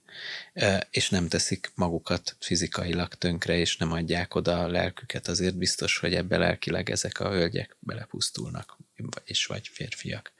Tehát nagyon más profilt tartalmaz a kettő, mert a, mert a gazdasági rendszer felépítése az kevésbé egy prostituáltas alkat. Az egy, az egy értelmiségi De ez modell. megint azért van, mert megint az van, hogy ahelyett, hogy látnád, de nem, ahelyett, én, én látom, csak azt nem értem, hogy ez a, hogy mi a közös lényeg. elemzed. Igen. Ezt látni kell. Lássad azt, hogy van egy hétfejű, tízszarvú, szörnyűséges vadállat, és azon ül egy tök részek prostituált, aki ott dajdajozik, vigadozik kezében egy aranypoárral, tele gyöngyökkel, tele mit tudom, mindennel, és élvezi a, a gazdagságából szerzett életet, és közben itatja a, a kuncsaftjait egy kábítószerrel, amely kábítószer fő hatóanyaga a szentek és a proféták vére, vérre a, a keresztények, a zsidóság, a, a hív, hívők, a törvényhűek gyűlölete energizálja ezt a kábítószert. Itt egy részegség van. Egy a, hogy mondjam, hát egy forgatókönyvírónak tudnia kellene azt, hogy a prostituáltak azok nem vágyból lesznek prostituáltak, nem élvezik, amit csinálnak, Én ezzel ez, hanem teljesen- eladják a testüket nagyon sok pénzért. Igen, csak ez nagyon ellentmond egy, egy, egy, egy bonyolult szisztéma tudatos felépítésének, és pontosan forgatókönyvírói szemmel ezt a karaktert nem értem, Hát akkor dehogy, így fogalmazok. nem, mert miért, értem, miért? hogy mi de a lényege. pénztől is meg lehet részegülni. Hát a Wall Street farkasait azt nem láttad? De, persze. A, a, a, a, a gazdasági hatalom, a pénz, a, a még több pénz, a még több pénz, na gyerekek, még ide, onnan még kaszálunk egy nagyot, még stb. És amikor ez fölpörög, és ez az úgynevezett hólabda lavina effektus, amikor már magától megy, és, és ugye egyre nagyobb és nagyobb exponenciálisan növekvő jövedelmek folynak be, stb. stb. A- Egyrészt attól a rétegtől, amely ennek a legfelsőbb haszonélvezője a világban, egyáltalán nem idegen az az életforma, amiről itt beszélünk, a részek prostituálta, mint a politikai nagyhatalmon lovagol. Ez teljes, eh, tehát itt, és ez, ez olyan fajta részegség, tehát itt ez nem olyan fajta részegség, amitől lecsökkennek az intellektuális képességek, és megbutul az illető, hanem egy a olyan fajta a- részesség, az részegség, ahol, ahol igenis pontosan, hogy az egy részegség, amikor valaki napi 10-12 órát azzal tud eltölteni, hogy a, hogy a már amúgy is iszonyatosan nagy cégének, vagy a mit tudom én, tőzsdei kereskedésének, vagy nem tudom minek, hogy azt még jobban, és még följebb, és van ilyen részegség, tehát vannak emberek, akik hol van a ettől prostitúció? vannak megrészek. Hát a prostitúció az ugye egyrészt ott van, amit ugye a tír, pont a tíruszi szöveg mond, hogy a kereskedésed hamissága. Ugye azért a kereskedelem, most nem akarom végleg lehúzni a vizes lepedőt itt, a, vagy ráhúzni a mai világunkra, de a kereskedelem világa az mindig csaló világ. Hát azt a kereskedelemben hogy tartod meg a szeresd embertársat, mint önmagadat, parancsát? Meg lehet egyébként tartani, meg lehet tartani, hogyha tényleg olyan árakat szabsz, és olyan értéket adsz el, eh, ami, eh, tehát amivel, hogy mondjam, a, másik ember ugyanolyan jól jár, mint Mindenki amilyen jól jár. te jársz. Így van. Igen. Na de azért, eh, azért fogyasztói társadalmunk, meg rengeteg ilyen, az, az, nem, az nem azon az elven működik, hogy te nagy értéket kaptál. Vattacukrot veszel, és ugye a vattacukorral nekem már gyerekkoromban is az volt a problémám, hogy az tulajdonképpen egy darab kockacukor, vagy némi kristálycukor levegővel földusítva hatalmas pénzért eladja a levegőt. Gyerekkoromban is már ez, ez kifogásom volt a vattacukorral szemben, amit amúgy se szerettem. De, de, de tehát azért a kereskedem nagy része az ilyen levegő eladás, tehát ö, olyan dolgokat vásárolsz, amikre a világon semmi szükséged nincs.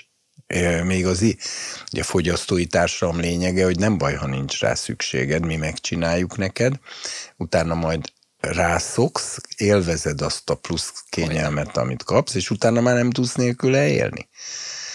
És így fokozatosan, hát akár azt is meg lehet csinálni, érted, hogy az ember az, az egy ilyen egy ilyen inkubátorba fekvő lény legyen, akiben ilyen csöveken átmegy be a táplálék, és a tudatába pedig elég, hogyha folyamatosan egy szórakoztató filmet sugárzunk, és gyakorlatilag nem is kell, hogy ezen kívül bármi más életjelenséget mutasson az illető. Tehát ugye a fogyasztói társadalom, most már van GPS, most már az emberek a közérbe se találnak el GPS nélkül, mert iszonyatosan leépíti a tájékozódó képességet. Tehát Igen. emberek behajtanak éjjel a folyóba, mert, mert a kompát ment a túloldalra, de ez nem vicc, tényleg egy egész busz bement a Tiszába. Hát. Követte a GPS-t, és ott ugye, ahol komp van, ott a GPS úgy jelzi, hogy átmegy az út a folyón. E, de hát a komp nem állt ott, és a busz tele utasokkal bement a Tiszába, Szegednél, vagy hol. Tehát, de most ezt csak arra mondom, hogy minden olyan dolog, ami, amit használunk arra, hogy a saját képességeinket, erőnket, tudásunkat kiváltsuk géppel, az minket elkényelmesít. És azon a területen a készségeink visszafejlődnek. Hogyne érettségén ebből írtam az érvelés dolgozatomat, hirtelen ötlettől vezérelten erre futtattam ki egy ilyen inkubátoros képre, hogy ilyen lesz az emberiség, szóval ez hanyas lett a magyar érettségi miatt. Hm. Hármast adott a, az irodalomtanár, és most pedig tényleg, tényleg ilyesmik vannak. Hát most jó, nem egy annyira eredeti ötlet, mert skifiket is írtak erről, csak mondom, hogy de amit mondasz, értem, hogy csak valahogy a prostitúciót egy kicsit talán onnan is meg lehetne közelíteni, ahonnan a felolvasott szakaszban közelítettük, hogy szellemi, valami, valamiféle szellemi elszakadás és, és... Hát az Istennel szembeni szövetségtörés az a lényege. Igen, csak ez a szellemi lény, ez a, ez a babiloni hölgy, ez milyen módon volt valaha is szövetségben Istennel a korábbiakban? Ö, az nem biztos, hogy ő valaha is szövetségben volt Istennel, csak az biztos, hogy a látható világban az Isten népek között Azt jelent értem. meg. De ez olyan, mint a konkoly. Tehát itt tulajdonképpen ez a konkoly perje példázata. Mert ott is azt mondja Jézus, mikor észreveszik a, az úrnak a szolgái, hogy az Isten országában, mert, mert így szól a példázat, hogy az Isten országa hasonlít ahhoz, hogy egy ember jó magot vetett a földjébe, de éjjel eljött az ellenség, és perjét vetett. Ja, amikor már meglátszik, ugye ez tulajdonképpen a, a úgymond az egyház, a történelemben megvalósuló egyházképe, hogy együtt nő a búza és a konkoly, egy azon szántóföldben, és meg is vannak nagyon lepődve a, a szolgák, hogy, mert azt kérdezik, hogy uram, avagy te nem jó magot vetettél le a földedbe? Tehát most ezt visszafordítod, itt az van, hogy a szolgák nem értik az úr szolgái, és már az úr felé tesznek föl kérdéseket az ügyben, hogy hogy lehet az, hogy mérgező, sőt ugye a konkolyperje kábítószer tartalmú gombafajjal fertőzött ö, gabonálfajtáról, vagy ilyen izéről van szó, ilyen kalászosról, hogy került az oda, amikor te tiszta magot, talán nem tiszta magot vetettél a földedbe? És erre mondja azt a, az úr, hogy e, valamely ellenség cselekedte ezt. És akkor ugye azt mondja, hogy akarod, hogy elmenjünk és összeszedjük, és erre azt mondja az úr, hogy nem, hadd nőjön együtt mind a kettő az aratásig, és majd, hogyha elérkezik az aratás, akkor majd szólok az aratóknak, hogy először szedjék össze a konkolyperjét, égessék el, és utána takarítsák a csűrömbe a gabonát. Vagyis teljesen ott van az, hogy először a hamis egyházítélete történik meg, és illetve legelőször az aposztázia történik meg, vagyis az, amikor a hamis és az igaz egyház ketté válik, mert eredetileg ö, egy szántóföldben nődögélnek együtt, és csak az aratás idején történik meg a kettéválasztásuk, ez az aposztázia, amikor külön válik az igaz és a hamis egyház.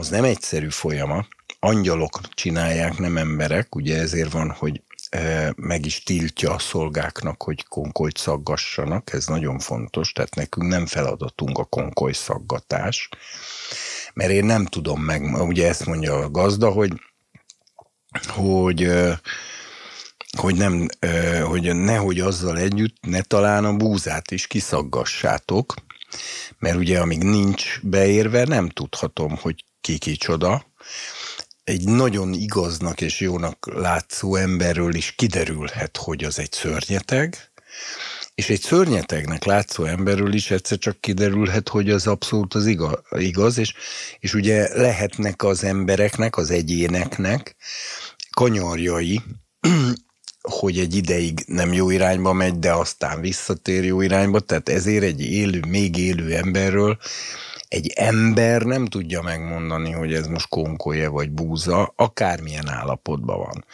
Ha ő a leg legtisztább, legszentebb prédikátora a földbolygónak, akkor is lehet még belőle konkolyperje, mert még nem derült senkiről ki a végső állapota, és egy ma jelenleg szörnyű állapotban levő egyháztagról vagy figuráról is kiderülhet, hogy az meg végül egy teljes szentként végzi. Nem tudjuk, hogy a kegyelem még az egyének életében milyen beavatkozást rejt, és emiatt ugye nekünk a konkolyszaggatás tilos hanem azt mondja Jézus, hogy majd elküldöm az aratókat az aratás idején, és azt utána a megmagyarázásban hozzá is teszi, hogy az aratók pedig az angyalok.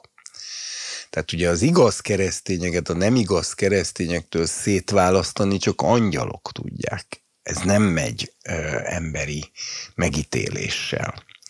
Ezért az apostázia az egy olyan fajta ketté szakadás, vagy elszakadása a hamis egyháznak az igaz egyháztól, ami, amiben nem az emberi beavatkozások a dominánsok, hanem egyszerűen angyalok hoznak létre olyan szituációkat, ahol, mint a lakmuszpapír, egyszerűen mind, tehát a szituációban való viselkedések, fogják mutatni, hogy ki melyik oldalra megy, de ennek ez is csak akkor, amikor ennek az ideje elérkezik, vagyis akkor, amikor fölnőtt a búza is, meg a konkolyperje is. Ez az apostázia, és erre mondja a kettő Tesszannék a kettőben Pál, hogy addig nem jön el az Antikrisztus, és nem következik be a, az egész utolsó, hogy mondjam, végidő, amíg az apostázia előbb meg nem történik. És ez szervezeti szinten is megnyilvánul? Ez szervezeti szinten is megnyilvánulhat, de az a, a, a végső pontja, amit csak ott fog elérni, amit most olvastunk, de azért mondom, nem véletlen, hogy a mennyegzőre pontosan azután kerül sor a jelenések könyvében, miután a nagy parázna el lett ítélve, mert addig nincs meg a, a hótiszta mennyasszony, ameddig a nagy parázna úgymond nincs kivonva belőle, mert szóval, az emberi világban ezek most egybe vannak. A, az Isten szemével lehet, hogy látható, hogy ki hova tartozik, de azzal mi nem sokra megyünk, az csak ő látja, senki más. De a végidőkben Isten olyan krízis helyzeteket hoz létre, vagy enged meg, de tulajdonképpen ez abszolút az ő tervét szolgálja, hogy ezekben a krízis helyzetekben mindenki a maga oldalára csapódjon. A jó a jóhoz, a rossz a rosszhoz. Ha addig a jó rossz volt, de valójában jó, akkor a krízis helyzetben átcsapódik a jó oldalra. A jó meg, aki valójában eddig is rossz volt, de jónak látszott, vagy hogy mondjam, az meg ugyanazon krízis helyzetben átcsapódik a másik oldalra. Mindig a krízis helyzetekben derül ki, hogy ki kicsoda. És ez, hogy a kri- én ezt, én ezt tényleg... Maga a kriszis az hát ugye... ez, hogy mit jelent a kriszis, ez zseniális. Hogy, hogy, itt, hogy az ez ítélet. az ítélethez van köze, és hogy a hát krízis nem azt szavak, jelenti, hogy ez hogy mennyire... ítélet. Bíró Igen. ítélet Igen. a kriszis. Igen. De mi emberek egy, egy, egy bajos szituációra válságnak használjuk. használni, de ez már azért használjuk. van, mert a keresztény, ez már a, ez a kereszt, ez a, tehát a történelmi kereszténység is ezt tudta, mert hát ez a Biblia szövege, és így lett a, az eredetileg ítéletet jelentő kriszis, bírósági ítéletet jelent. Az abból így lett válság, mert az isteni ítélet az válságokkal dolgozik. A válságok érdekes dolgok. A Júda, akit ma már említettünk, hogy ugye egy, egy tulajdonképpen egy, az összes 12 testvér közül az egyik legromlottabb életet élte, de amikor az abszolút krízis szituáció bekövetkezett, hogy a Benyámint a József ott akarta börtönbe tartani, és a többieknek úgy kellett volna hazamenni, hogy az apjuknak megmondani, hogy a Benyámin is kampec, ez a krízis helyzet az egyébként prostituáltakhoz járkáló kananeusokkal barátkozó, stb. stb. szóval nagyon zűrös Júdát hirtelen kiderült, hogy ő benne a Krisztus szelleme van. És egy ilyen szituációban, a krízis szituációban ő a rossz oldalról átcsapódott a jó oldalra, addig csak Isten tudhatta, hogy ő egy, egyébként egy jó szívű figura, mert az életvezetése erkölcstelen volt.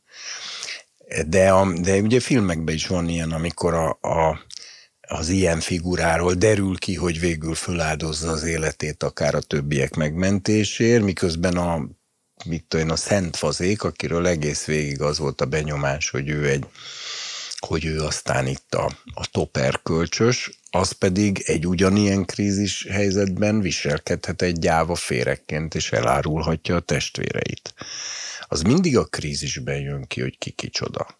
Tehát most nem akarok ilyeneket senkit ijesztgetni, de hogyha, mint a kínai testvérünknek már izé tűket vernek a körmöd alá, akkor derül ki, hogy, hogy hűséges tudsz-e maradni, vagy nem. Hát pont egy, egy újonnan bemutatott magyar film pontosan erről szól, a Magyar Passió az Eperjesnek a filmje. Ott ugyan, uh-huh. ott végsőkig kínoznak, és meg is ölnek egy, egy papot, tehát hogy uh-huh. De és, és, és csak, és de, milyen, de hogy milyen típusú krízisek vannak, tehát hogy... Hát maga az egész apokalipszis, a 21 darab csapással, ami a földre zúdul, amiket áttekintettünk, ezek ugye mind egy nagyon-nagyon-nagyon súlyos globális krízis helyzetet hoznak létre arra, szóval igen, most, ért, most megértettem a Wall Street farkas a hasonlatodból, hogy a hógolyó elkezd gurulni, és hogy a gazdasági sikerből lesz egy féktelen, féktelen valamiféle ilyen Dionysus Hát figyelj, tudod, hogy nekem a régi életemben volt zűlött korszakom, stb. Én néha-néha hébe-hóba találkozgatok még azokkal, akik még élnek a régi barátaim közül, hogyha ők is kíváncsiak rám, meg minden, akkor beszélgetünk, vagy ilyesmi. Most ugye már így nem akarok senkit bajba keverni, és ez most már így nem is aktuális, mert sajnos ez a barátom, ez már végleg egy zárt osztály lakója,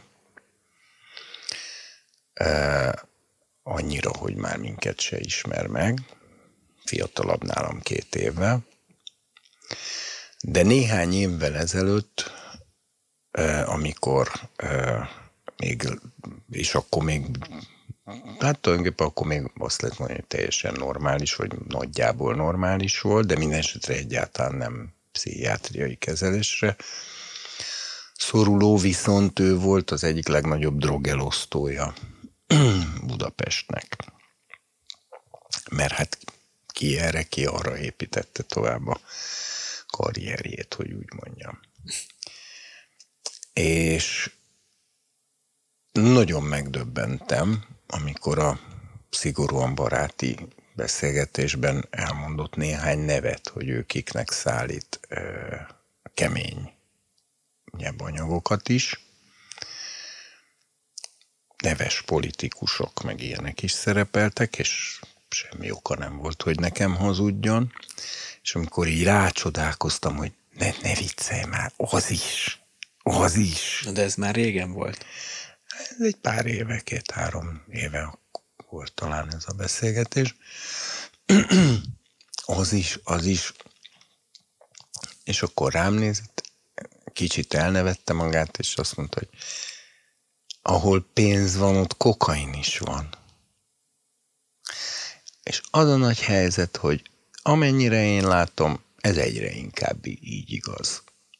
Tehát ezt csak azért mondom, hogy miért lenne abban bármi meglepő, hogy ahol a, a legfelsőbb pénzügyi centrumok vannak, ahol a, a legnagyobb a hozzáférés a gazdagsághoz, az egy olyan világban, amely ráadásul már a törvénytelenség és a törvénytagadás útján jár minden tekintetben, miért lenne ott meglepő, hogy a legmagasabb szinteken e, is e, a részegség e, a jellemző állapot, és újra mondom, hogy itt, itt, ö, itt olyan részegségről van szó, amiben a szentek és a proféták vére a hatóanyag. Ugye itt használja egyébként a farmakei a szót az új szövetség, többször is, kifejezetten itt.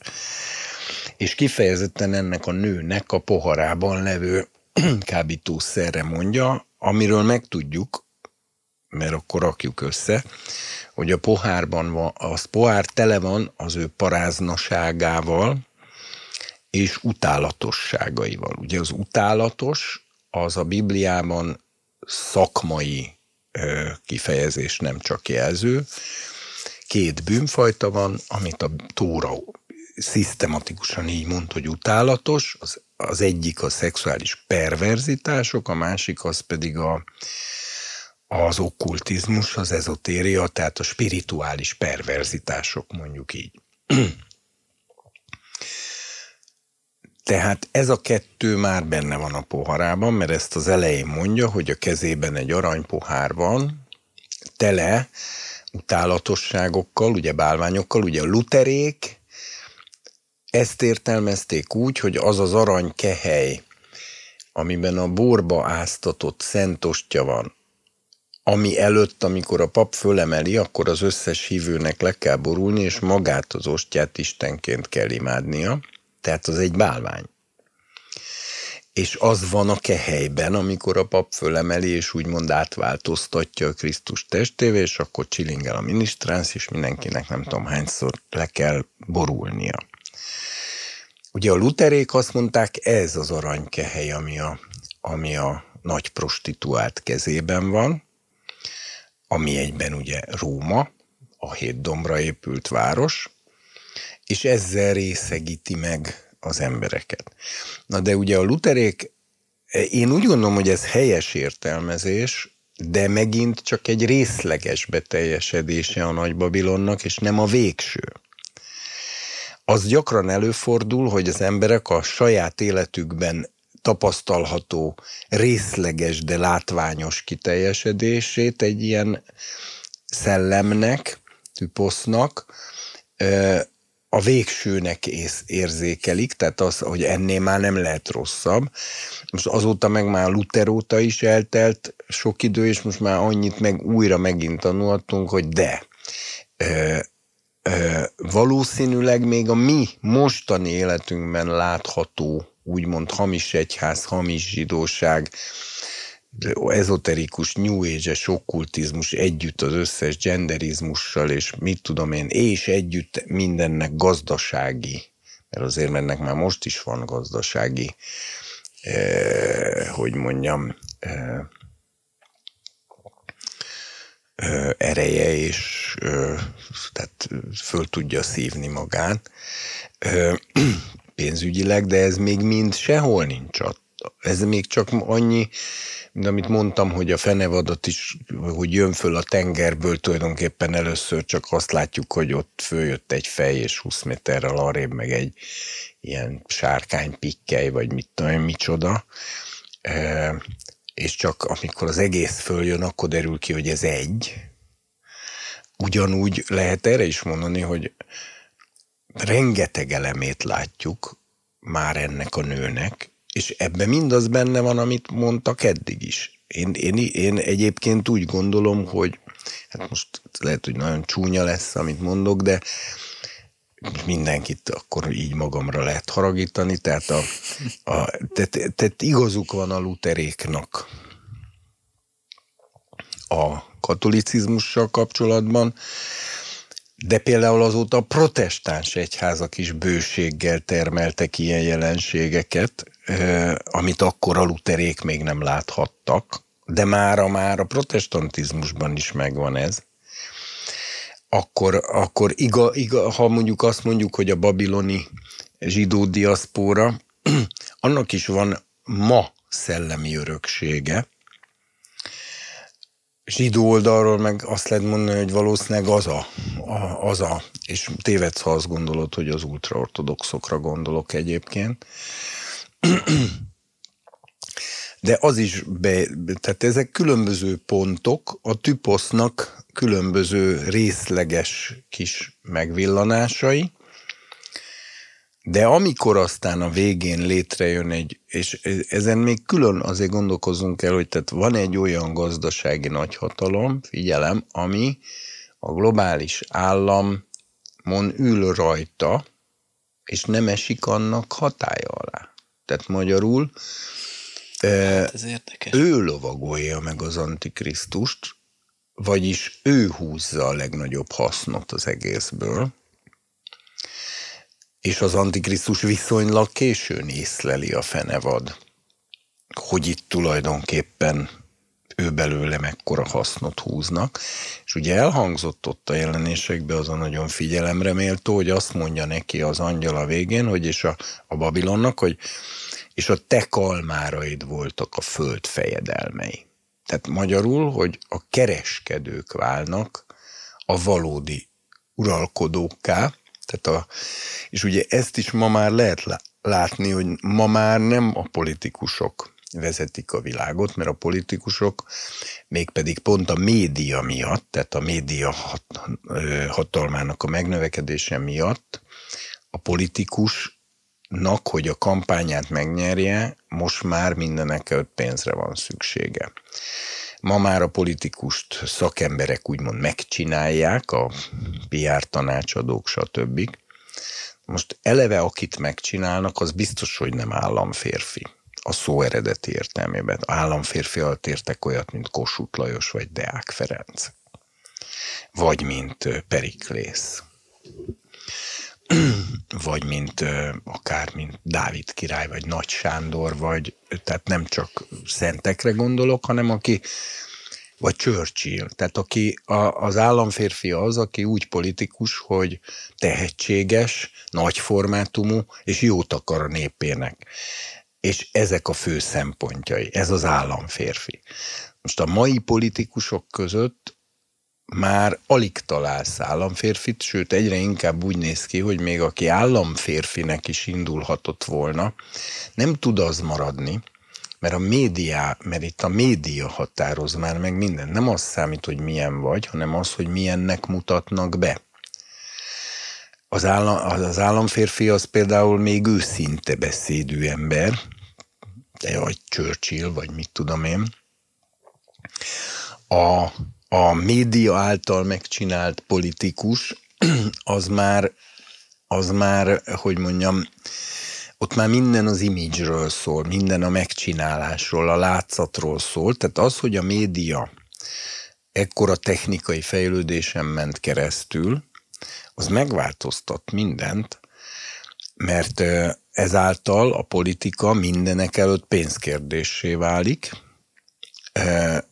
és az államférfiak helyett a jól szponzorált, megcsinált emberek az imidzsek, a képek, képmások nyerik meg az embereket. Valójában igazából nem nagyon tudjuk, hogy ezek az emberek valójában kik mik, és most itt nem a magánéletüket értem ez alatt, mert azt is lehet művire csinálni, hanem, hanem hát a szívüket nem ismerjük ezeknek már, ezeknek az embereknek, és már nem is kell, hogy ismerjük, mert hogyha politikai elemzést hallgatunk bármely rádióban, bármely politikai elemzőtől, ott is csak olyanokat hallasz, hogy igen, ez azért volt szükséges, mert a szavazat maximálást a legjobban most egy megosztó jellegű beszéddel tudta elérni, e, és így tervezik meg a, a szavazat maximalizá. Azért mondanak egy megosztó mondatot, akkor, amikor a kampányidőszakban a PR tanácsadó azt mondja, hogy most egy megosztó mondatot kell mondani, akkor mondanak megosztó mondatot,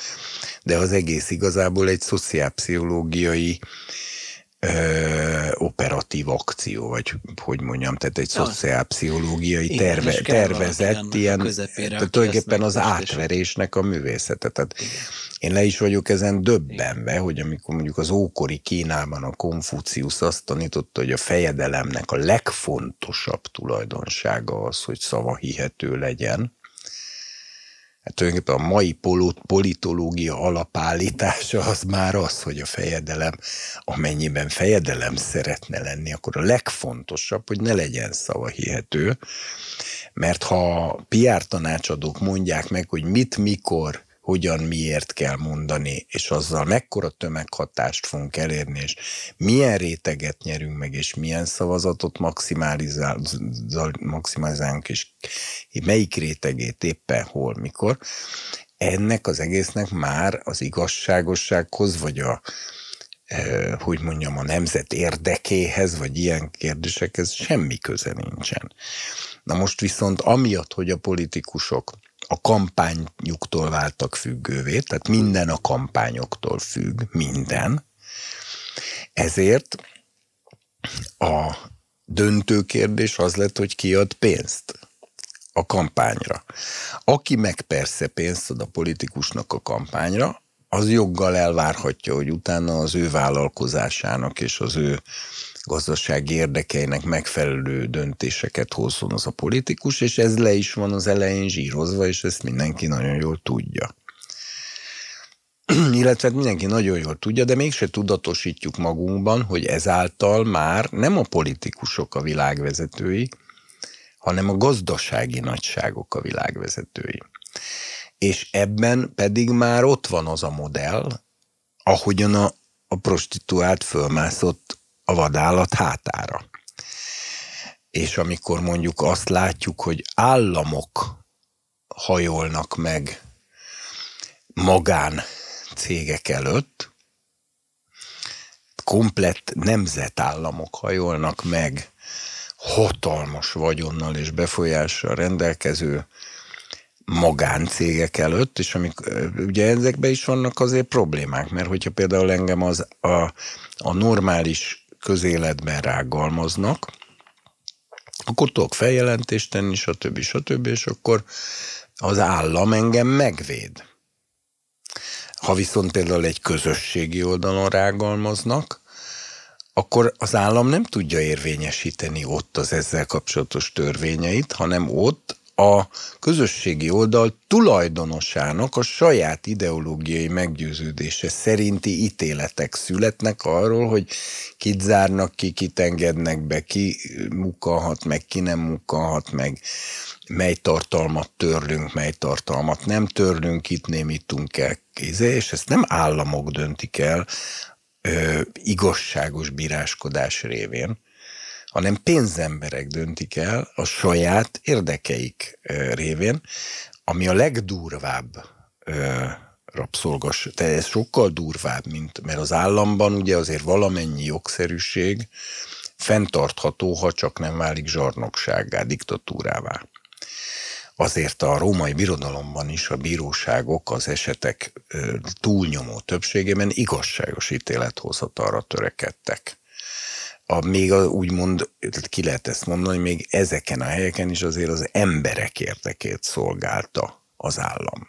Mert az az emberek érdeke, hogyha engem meglopnak, akkor igazságos ítélet szülessen, és visszakapjam, amit elloptak, stb.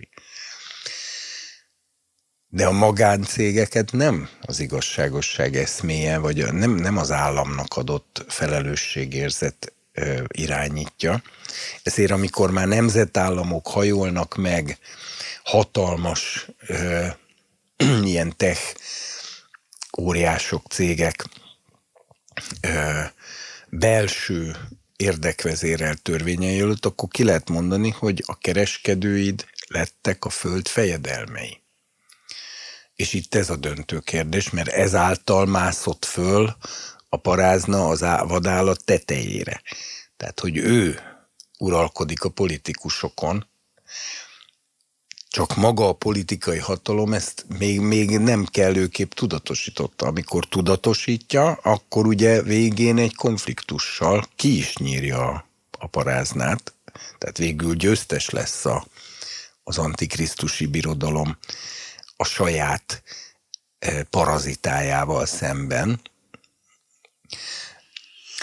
Egyébként van még egy dolog a paráznaságról, ami, amit uh, talán így most nem érintettünk, csak az jutott eszembe, hogy ami Izraelre is igaz, hogy amikor elmegy más népekhez, és talán a prostituáltakra is igaz, és talán ezekre a cégekre is igaz, mélységesen cinikus módon, hogy, a, hogy mindig azzá lényegülnek, vagy ahhoz ö, ö, annak a kedvére tesznek, akitől szeretnének valamit elérni. És valójában nem, nem hisznek, nem azonosulnak annak az értékével hanem más értékeket képviselnek, az szerint, ami a gazdasági hasznukat alátámasztja. Hát a saját érdeküket képviselik.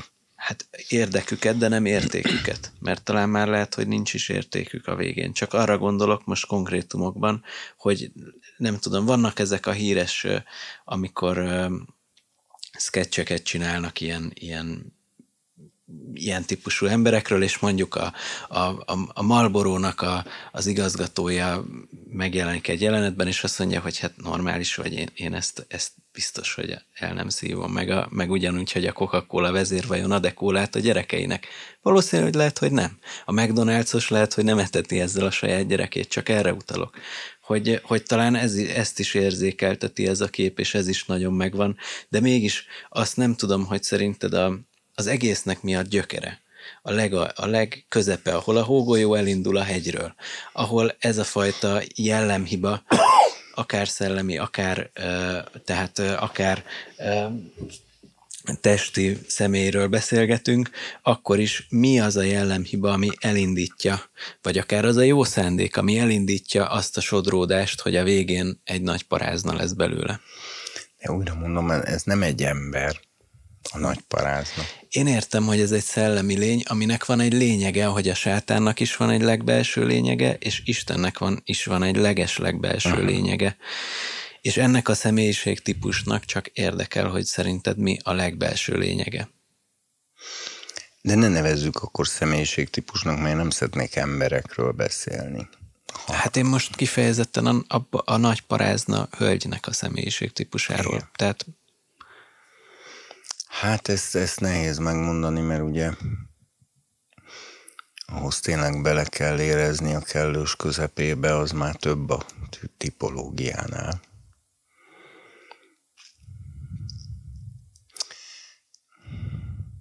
Még egy, egy egész picit hadmatassak a tipológia körül, de tényleg annak érdekében, hogy próbáljak válaszolni a kérdésedre, Jó, hogy, én csak hogy ugye az azért... egész először akkor indul el, amikor az emberiség összegyűlik a Sineár földjén, az özönvíz után, azzal, hogy ne széledjünk el, hanem építsünk tornyot, eh, amelynek teteje az eget érje,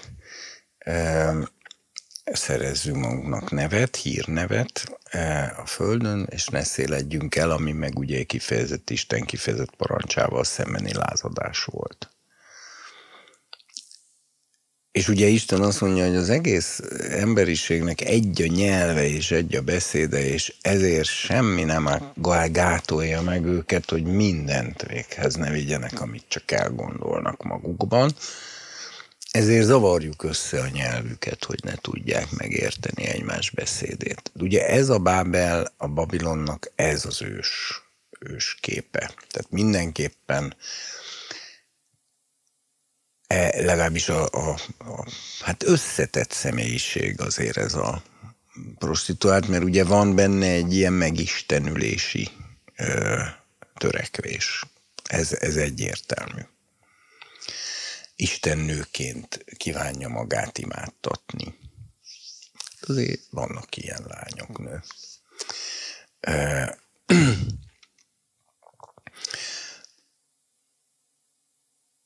Ugye aztán, ha ugye végig lehetne nézni a, a Babilon egész aztán tipológiáját, hogy aztán ebből a Bábel toronyból a későbbiekben a Babilon későbbi történelmében miféle dolgok bújtak elő, és mit mondanak erről a proféták. Ez Sándor egyébként írt egy, egy tanulmányt, aminek az a címe, hogy a történelmi és végső Babilon, ahol pont a Babilonnak a teljes történelmi tipológiáját veszi végig, a Bábel tornyától elkezdve az Óbabiloni birodalmon át, az Új Babiloni birodalmon át, a jelenések könyvéig és, a, és a, az ezzel kapcsolatos luteránus értelmezésekig, stb. Azt, azt nagyon tudom ajánlani, ez a Hitbotránya című kötetben jelent meg, és az a címe, hogy a történelmi és végső Babilon.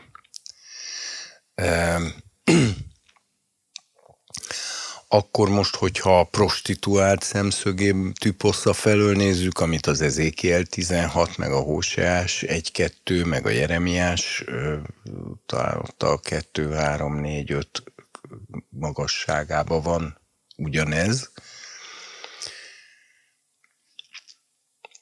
Hát ott ugye mindenképpen az az elem a domináns, hogy Istennel szövetségben volt, van, de azt elhagyja, megtagadja, kilép és megcsalja Istent. Tehát ez ugye szigorúan véve leginkább az idegen Isten imádás, a bálványimádás és az okkultizmus által valósul meg, amiről meg szintén tudjuk, hogy Babilona az egyik ö, gyökere annak. Ö, most a Tírus a szempontjából ugye a nagy gazdagság az első, de ott is megvan az, hogy a szíve Isten, tehát Isten szívévé teszi a szívét. Ugye a, Jerem, a Ézsajásnál nem olvastuk föl a Babilon elleni proféciát, ahol azt, ahol szint, ami szintén szó szerint visszajön a, a jelenésekben, ahol azt mondja, hogy örökre úrnő vagyok, nem ismerem a gyászt, özvegységet és gyermektelenséget nem ismerek. Mindenem megvan, még valami olyasmit is mond, hogy és egyedül én vagyok. Tehát ugye... De Tírusnál az Antikrisztus szelleméről beszéltünk. Hát de a kettő összefonódik, Tírus fejedelme volt az, aki olyanná tette a szívét, mint Isten szíve, de Tírus városa volt az, aki viszont mint világkereskedelmi központ gazdaságpolitikailag tényező volt. Na most, hogyha végképp meg akarjuk keresni, bár én ezt nem tudom, hogy ebben mennyire tudjuk mi magunkat itten beleélni, mert azért ugye ez szerencsére nem áll közel hozzánk, hogy egy ilyen, hogy mi motivál egy ilyen nagy kaliberű magas szintű politikusokra, pénzemberekre utazó prostituáltat. Szóval, hogy egy ilyen nőt belül igazából mi motivál, hát én azt hiszem, hogy mert végülis valami ilyesmit kérdezelte, nem? Hát valami ilyesmit. Tehát nekem azért az a benyomásom, hogy aki képes arra, hogy egy neki egyáltalán nem tetsző korban hozzá nem élő, stb. stb. férfival rendszeres szexuális életet éljen, gyakorlatilag kizárólag azért, mert így részesül a gazdagságából, azt szerintem semmi más nem érdekli, csak az, hogy ő jól, hát egy, jól megszedje magát, tehát biztos, hogy ez nem egy vágyvezérelt, tehát nem egy szexualitás által vezérelt magatartás, hanem ez egy pénz pénzvágy, és a, nyilván a saját későbbi könnyedebb életét célzó, ugyanakkor viszont a, az emberi viszonyok szempontjából a legcinikusabb és a leg, legértékvesztettebb magatartás. Mert itt nem a kis útszéli prostituáltakról van szó, ez egy királyok prostituáltja, a két, a két le van írva. Egyfelől, de másfelől szerintem azt, amikor egy nagyhatalmú személy, aki bármit megtehet, akit mindenki imád és mindenki függ tőle, ő leborul én előttem, mert én azért nőiességemmel ezt kiváltam belőle, az egyfajta, az lehet, hogy még erősebb érzés ennél is, amit te mondasz. Hát nézd, Máté, most akkor ezt majd kivághatod, amit mondok, de ha te ennyire nem érted, hogy az emberi élet hogy működik, akkor ne írjál forgatókönyveket, mert hát nagyon naív és ábrándos elképzelésed van neked egy ilyen nagy kaliberű prostituáltról. Ott az, az, az, az a hatalom. Igen, biztos egyébként olyan is van, de azok inkább maguk is politikus nőkké válnak. De az, aki ennek csak az anyagi hasznát szívja le, az, az, az nyilvánvalóan inkább ebben motivál. De, Ez de, egy örök vita, hogy a pénz... De nagyon a nehéz, az ilyen nem, nem... Mert, mert, mert a, a, a, hogyha valaki iszonyú sok pénzzel születik már eleve, és teljesen mindegy neki, nem is szám, nem tudja mennyibe kerül egy, egy liter tej, fogalma sincs róla. Őt nem biztos, hogy a pénz annyira motiválja, vagy egy olyan ember, aki szegény volt, de nagyon sok pénze lett, már egy ponton túl azt sem hiszem, hogy motiválni tudja. Tehát én mégiscsak ragaszkodnék ahhoz, hogy a hatalom egy ponton túl igenis sokkal érdekesebb, mint, mint a pénz. Biztos van ilyen fajta is ebben de újra mondom, de egyébként mondom, mivel itt mi nem emberekről beszélünk, hanem egy szellemről, amit egy képen keresztül Igen. mutat meg a, a Biblia, tehát nem feltétlenül érdemes az emberek hasonló magatartásainak az elemezgetéséből kiindulni, mert ugye ha ma egy nő politikai hatalomra vágyik, akkor az, az a politikai hatalomra is megy. Tehát akkor ő tud lenni ma már politikus, és akkor ezt fogja megcélozni. Az, aki egy, egy hatalomban lévő férfi mögött rejtőzik, mint ilyen pénzcsapológép, és egyben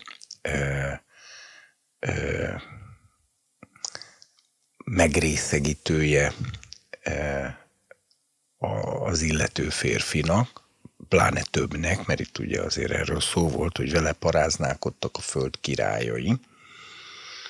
E, tehát nem egyről van szó, hanem sokról. E,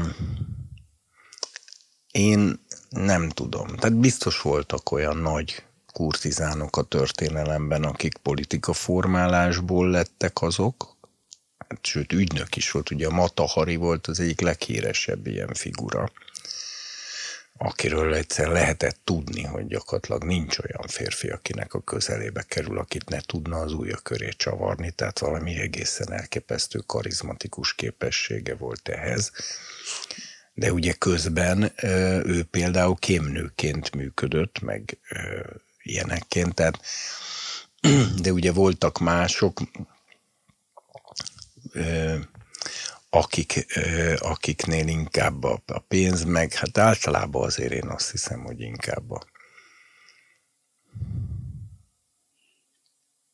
Egy tolvonással bárkit elintézhetsz, bárkit megsemmisíthetsz, aki nem tetszik neked. De ez inkább férfi mulatság. Kétség kívül nők is időnként kedvüket lelik benne, de, de a férfiak sokkal gyakrabban.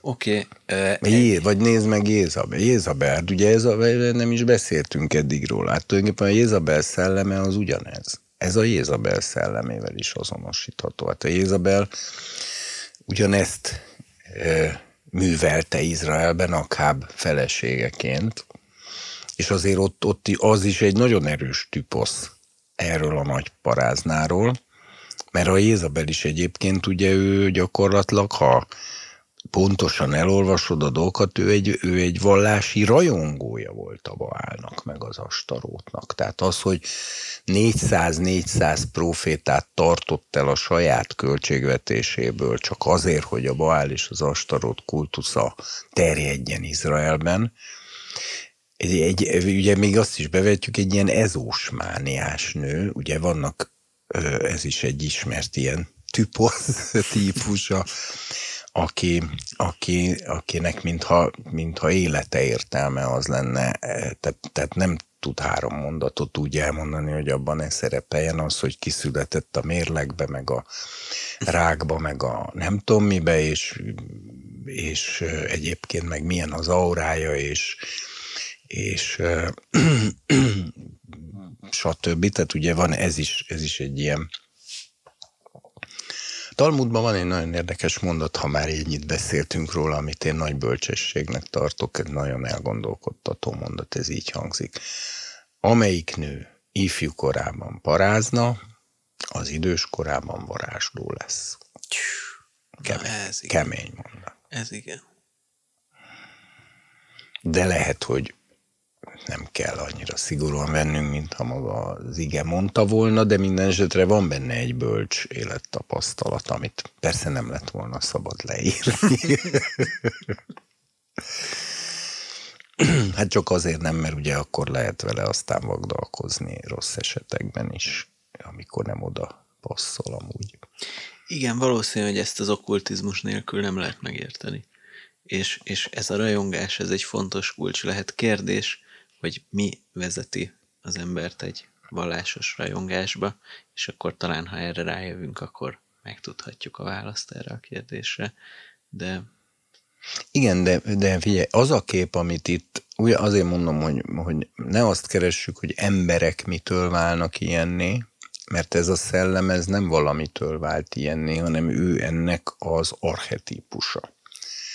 És ha csak azt a képet nézed, hogy egy részeg nő a kezében a pohárral elborítva, ékszerekkel, gazdagsággal, bíborba, izébe, minden e, tulajdonképpen ott, ott vigadozik egy ilyen vadállatnak a, a hátán, akkor erre egyszerűen azt lehet mondani, hogy ez az az ember, akit semmi más nem érdekel, csak az, hogy ő jól érezze magát, és jól szórakozzon. És, Na, ez valami. Tehát körülbelül én ezt mondanám. És aki minden emberi viszonyban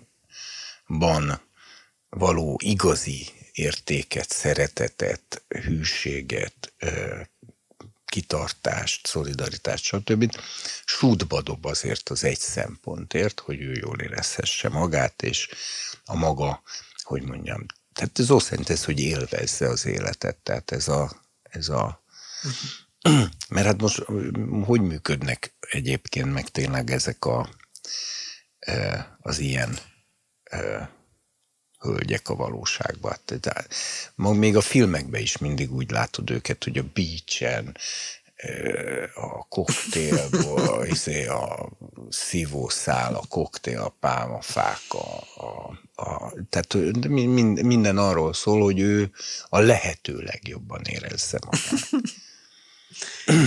És ez szerinted neveltetés, vagy mitől lesz valaki ilyen, vagy ezer oka van? Vagy ilyen kisebbség, elnyomás, hogy a szülei nem, vagy hogy nem, nem törődtek vele? Hát, nagyon pszichológizáló, ez azért a... Igen, mert hogyha Babilonról beszélgetünk, akkor és nem, meg kell érteni annak a lényegét, gondoltam, akkor most már úgyis erről szól nagy részt vagy részben ez a beszélgetés. Én, én, én, én azért mondom, hogy figyelj, a tüposzt, a képet azért kommunikál a Biblia képekben, mert a képeket soha nem tudod lefordítani abstrakciókra. Akárhogy próbálkozol, bizonyos mértékig meg tudunk adni ilyen kódokat, mint Jézus a konkolyos példázatnál, hogy a szántóföld az Isten országa, a jó maga az Isten országának fiai, a konkolyperje, a gonosz fiai, és aki azokat elvetette, a sátán. Az aratás a világ, a korszak vége, az aratók az angyalok, tehát kódokat meg tud adni. De mégis ez nem pótolja azt, hogy látod az egészet. Tehát itt látni kell azt, hogy egy vadállaton ül egy részeg prostituált, e, mit, hogy mondjam, most semmiképp nem akarok a csúnya beszéd mellett érvelni, de tulajdonképpen ez a túlhivatalos kifejezés is már tompít a képen. Azért az ezékiel az kimondott olyan. Azt, hogy Kurva, arra gondolsz? Hát te mondd.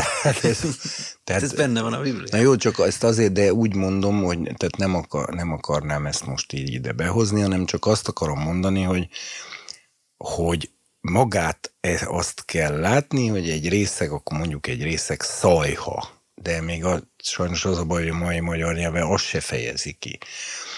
E, de ezt a képet kell észlelni, és ebben látod a lényegét ennek a lénynek. Ezt nem tudod racionalizálni. Érted? Akárhogy próbáljuk Igen. ezt lefordítani, ezt, ezt, ezt Ez... akkor, akkor tudod, ezt akkor ragadod meg a szellemedben ezt a valóságot, amikor azt a képet, amit a Biblia, mint freskót fölfestett a láthatatlan valóságról, amikor azt a szellemedben azt látod, akkor látod a lényegét, és ezt nem nehéz kifejezni. Ez ugyan, a Krisztus keresztjén mit látsz, ha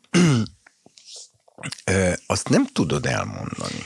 Van egy fantasztikus különlegesség ennek a képnek, és talán ez az, ami miatt, és rájöttem, hogy miért érdekelnek a pszichológiai vonások, mert a Biblia összes képe konkolyperje, szántóföld, folyó, patak, párduc gepárd, négyfejű gepárd, mit tudom én, micsodák, ilyenek végig, és képként hold és nap nem, besz, nem, nincsen, nem jelennek meg emberi lények képekként. Ez egy iszonyú nagy kuriózum, ahogy a hölgy, aki a sivatagba vitetik, ugyanúgy a, ez a bizonyos nő is, aki a vadállaton ül.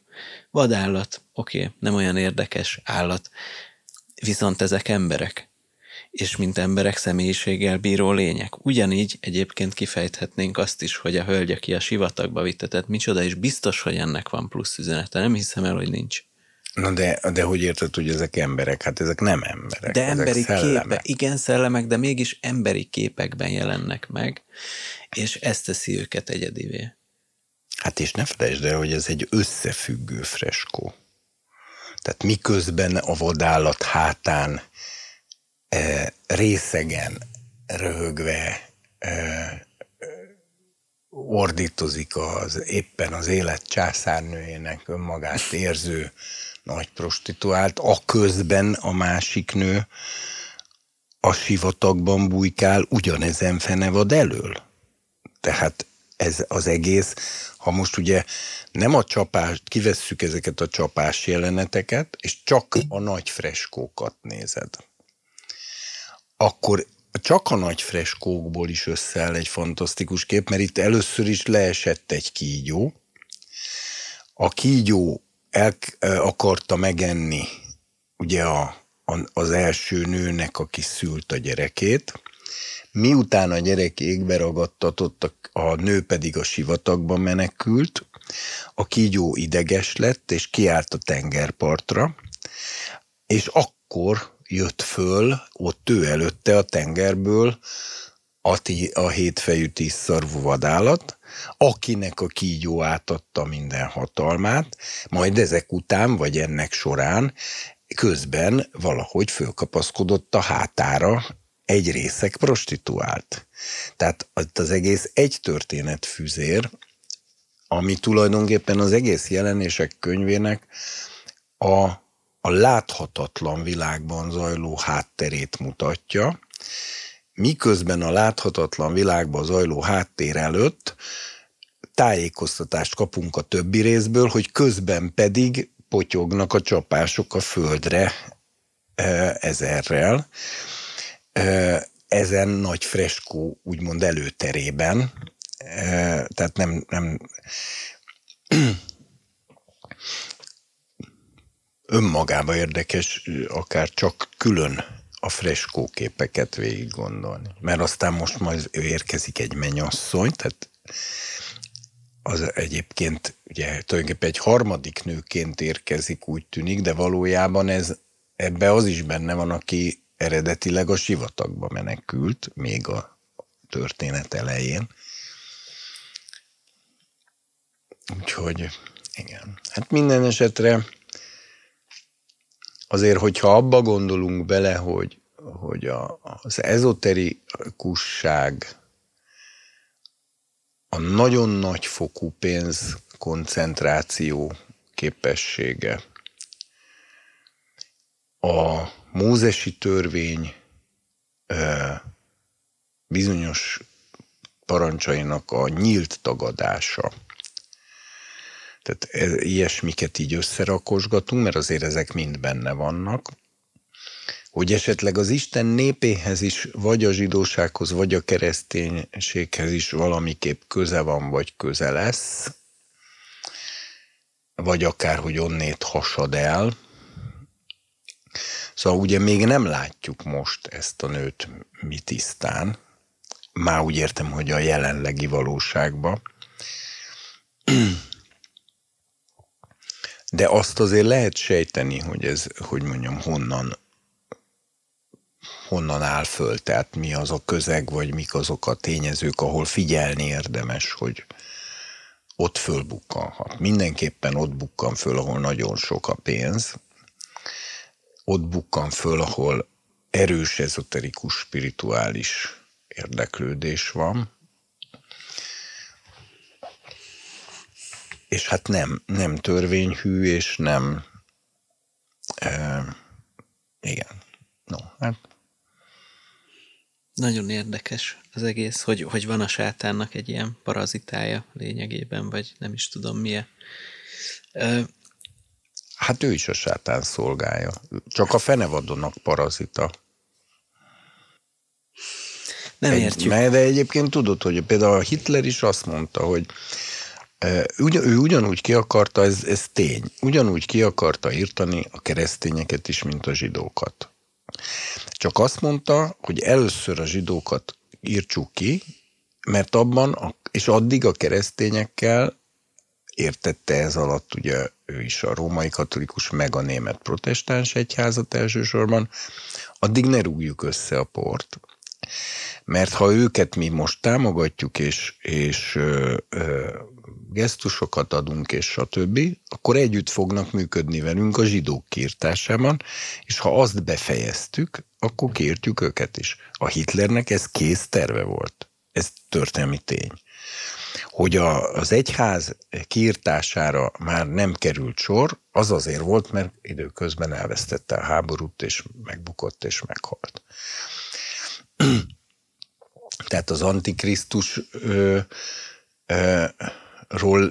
és a nagy parázna viszonyáról lehet úgy gondolkozni, hogy az Antikrisztus tehát itt a sátán királyságában nem szeretetten állnak a kapcsolatok, hanem ott mindig a kölcsönös értek. Tehát az, hogy ha te az én érdekemnek megfelelően cselekszel, akkor én is cselekszem a te érdekednek megfelelően, de ott, ott a szeretet az nem játszik.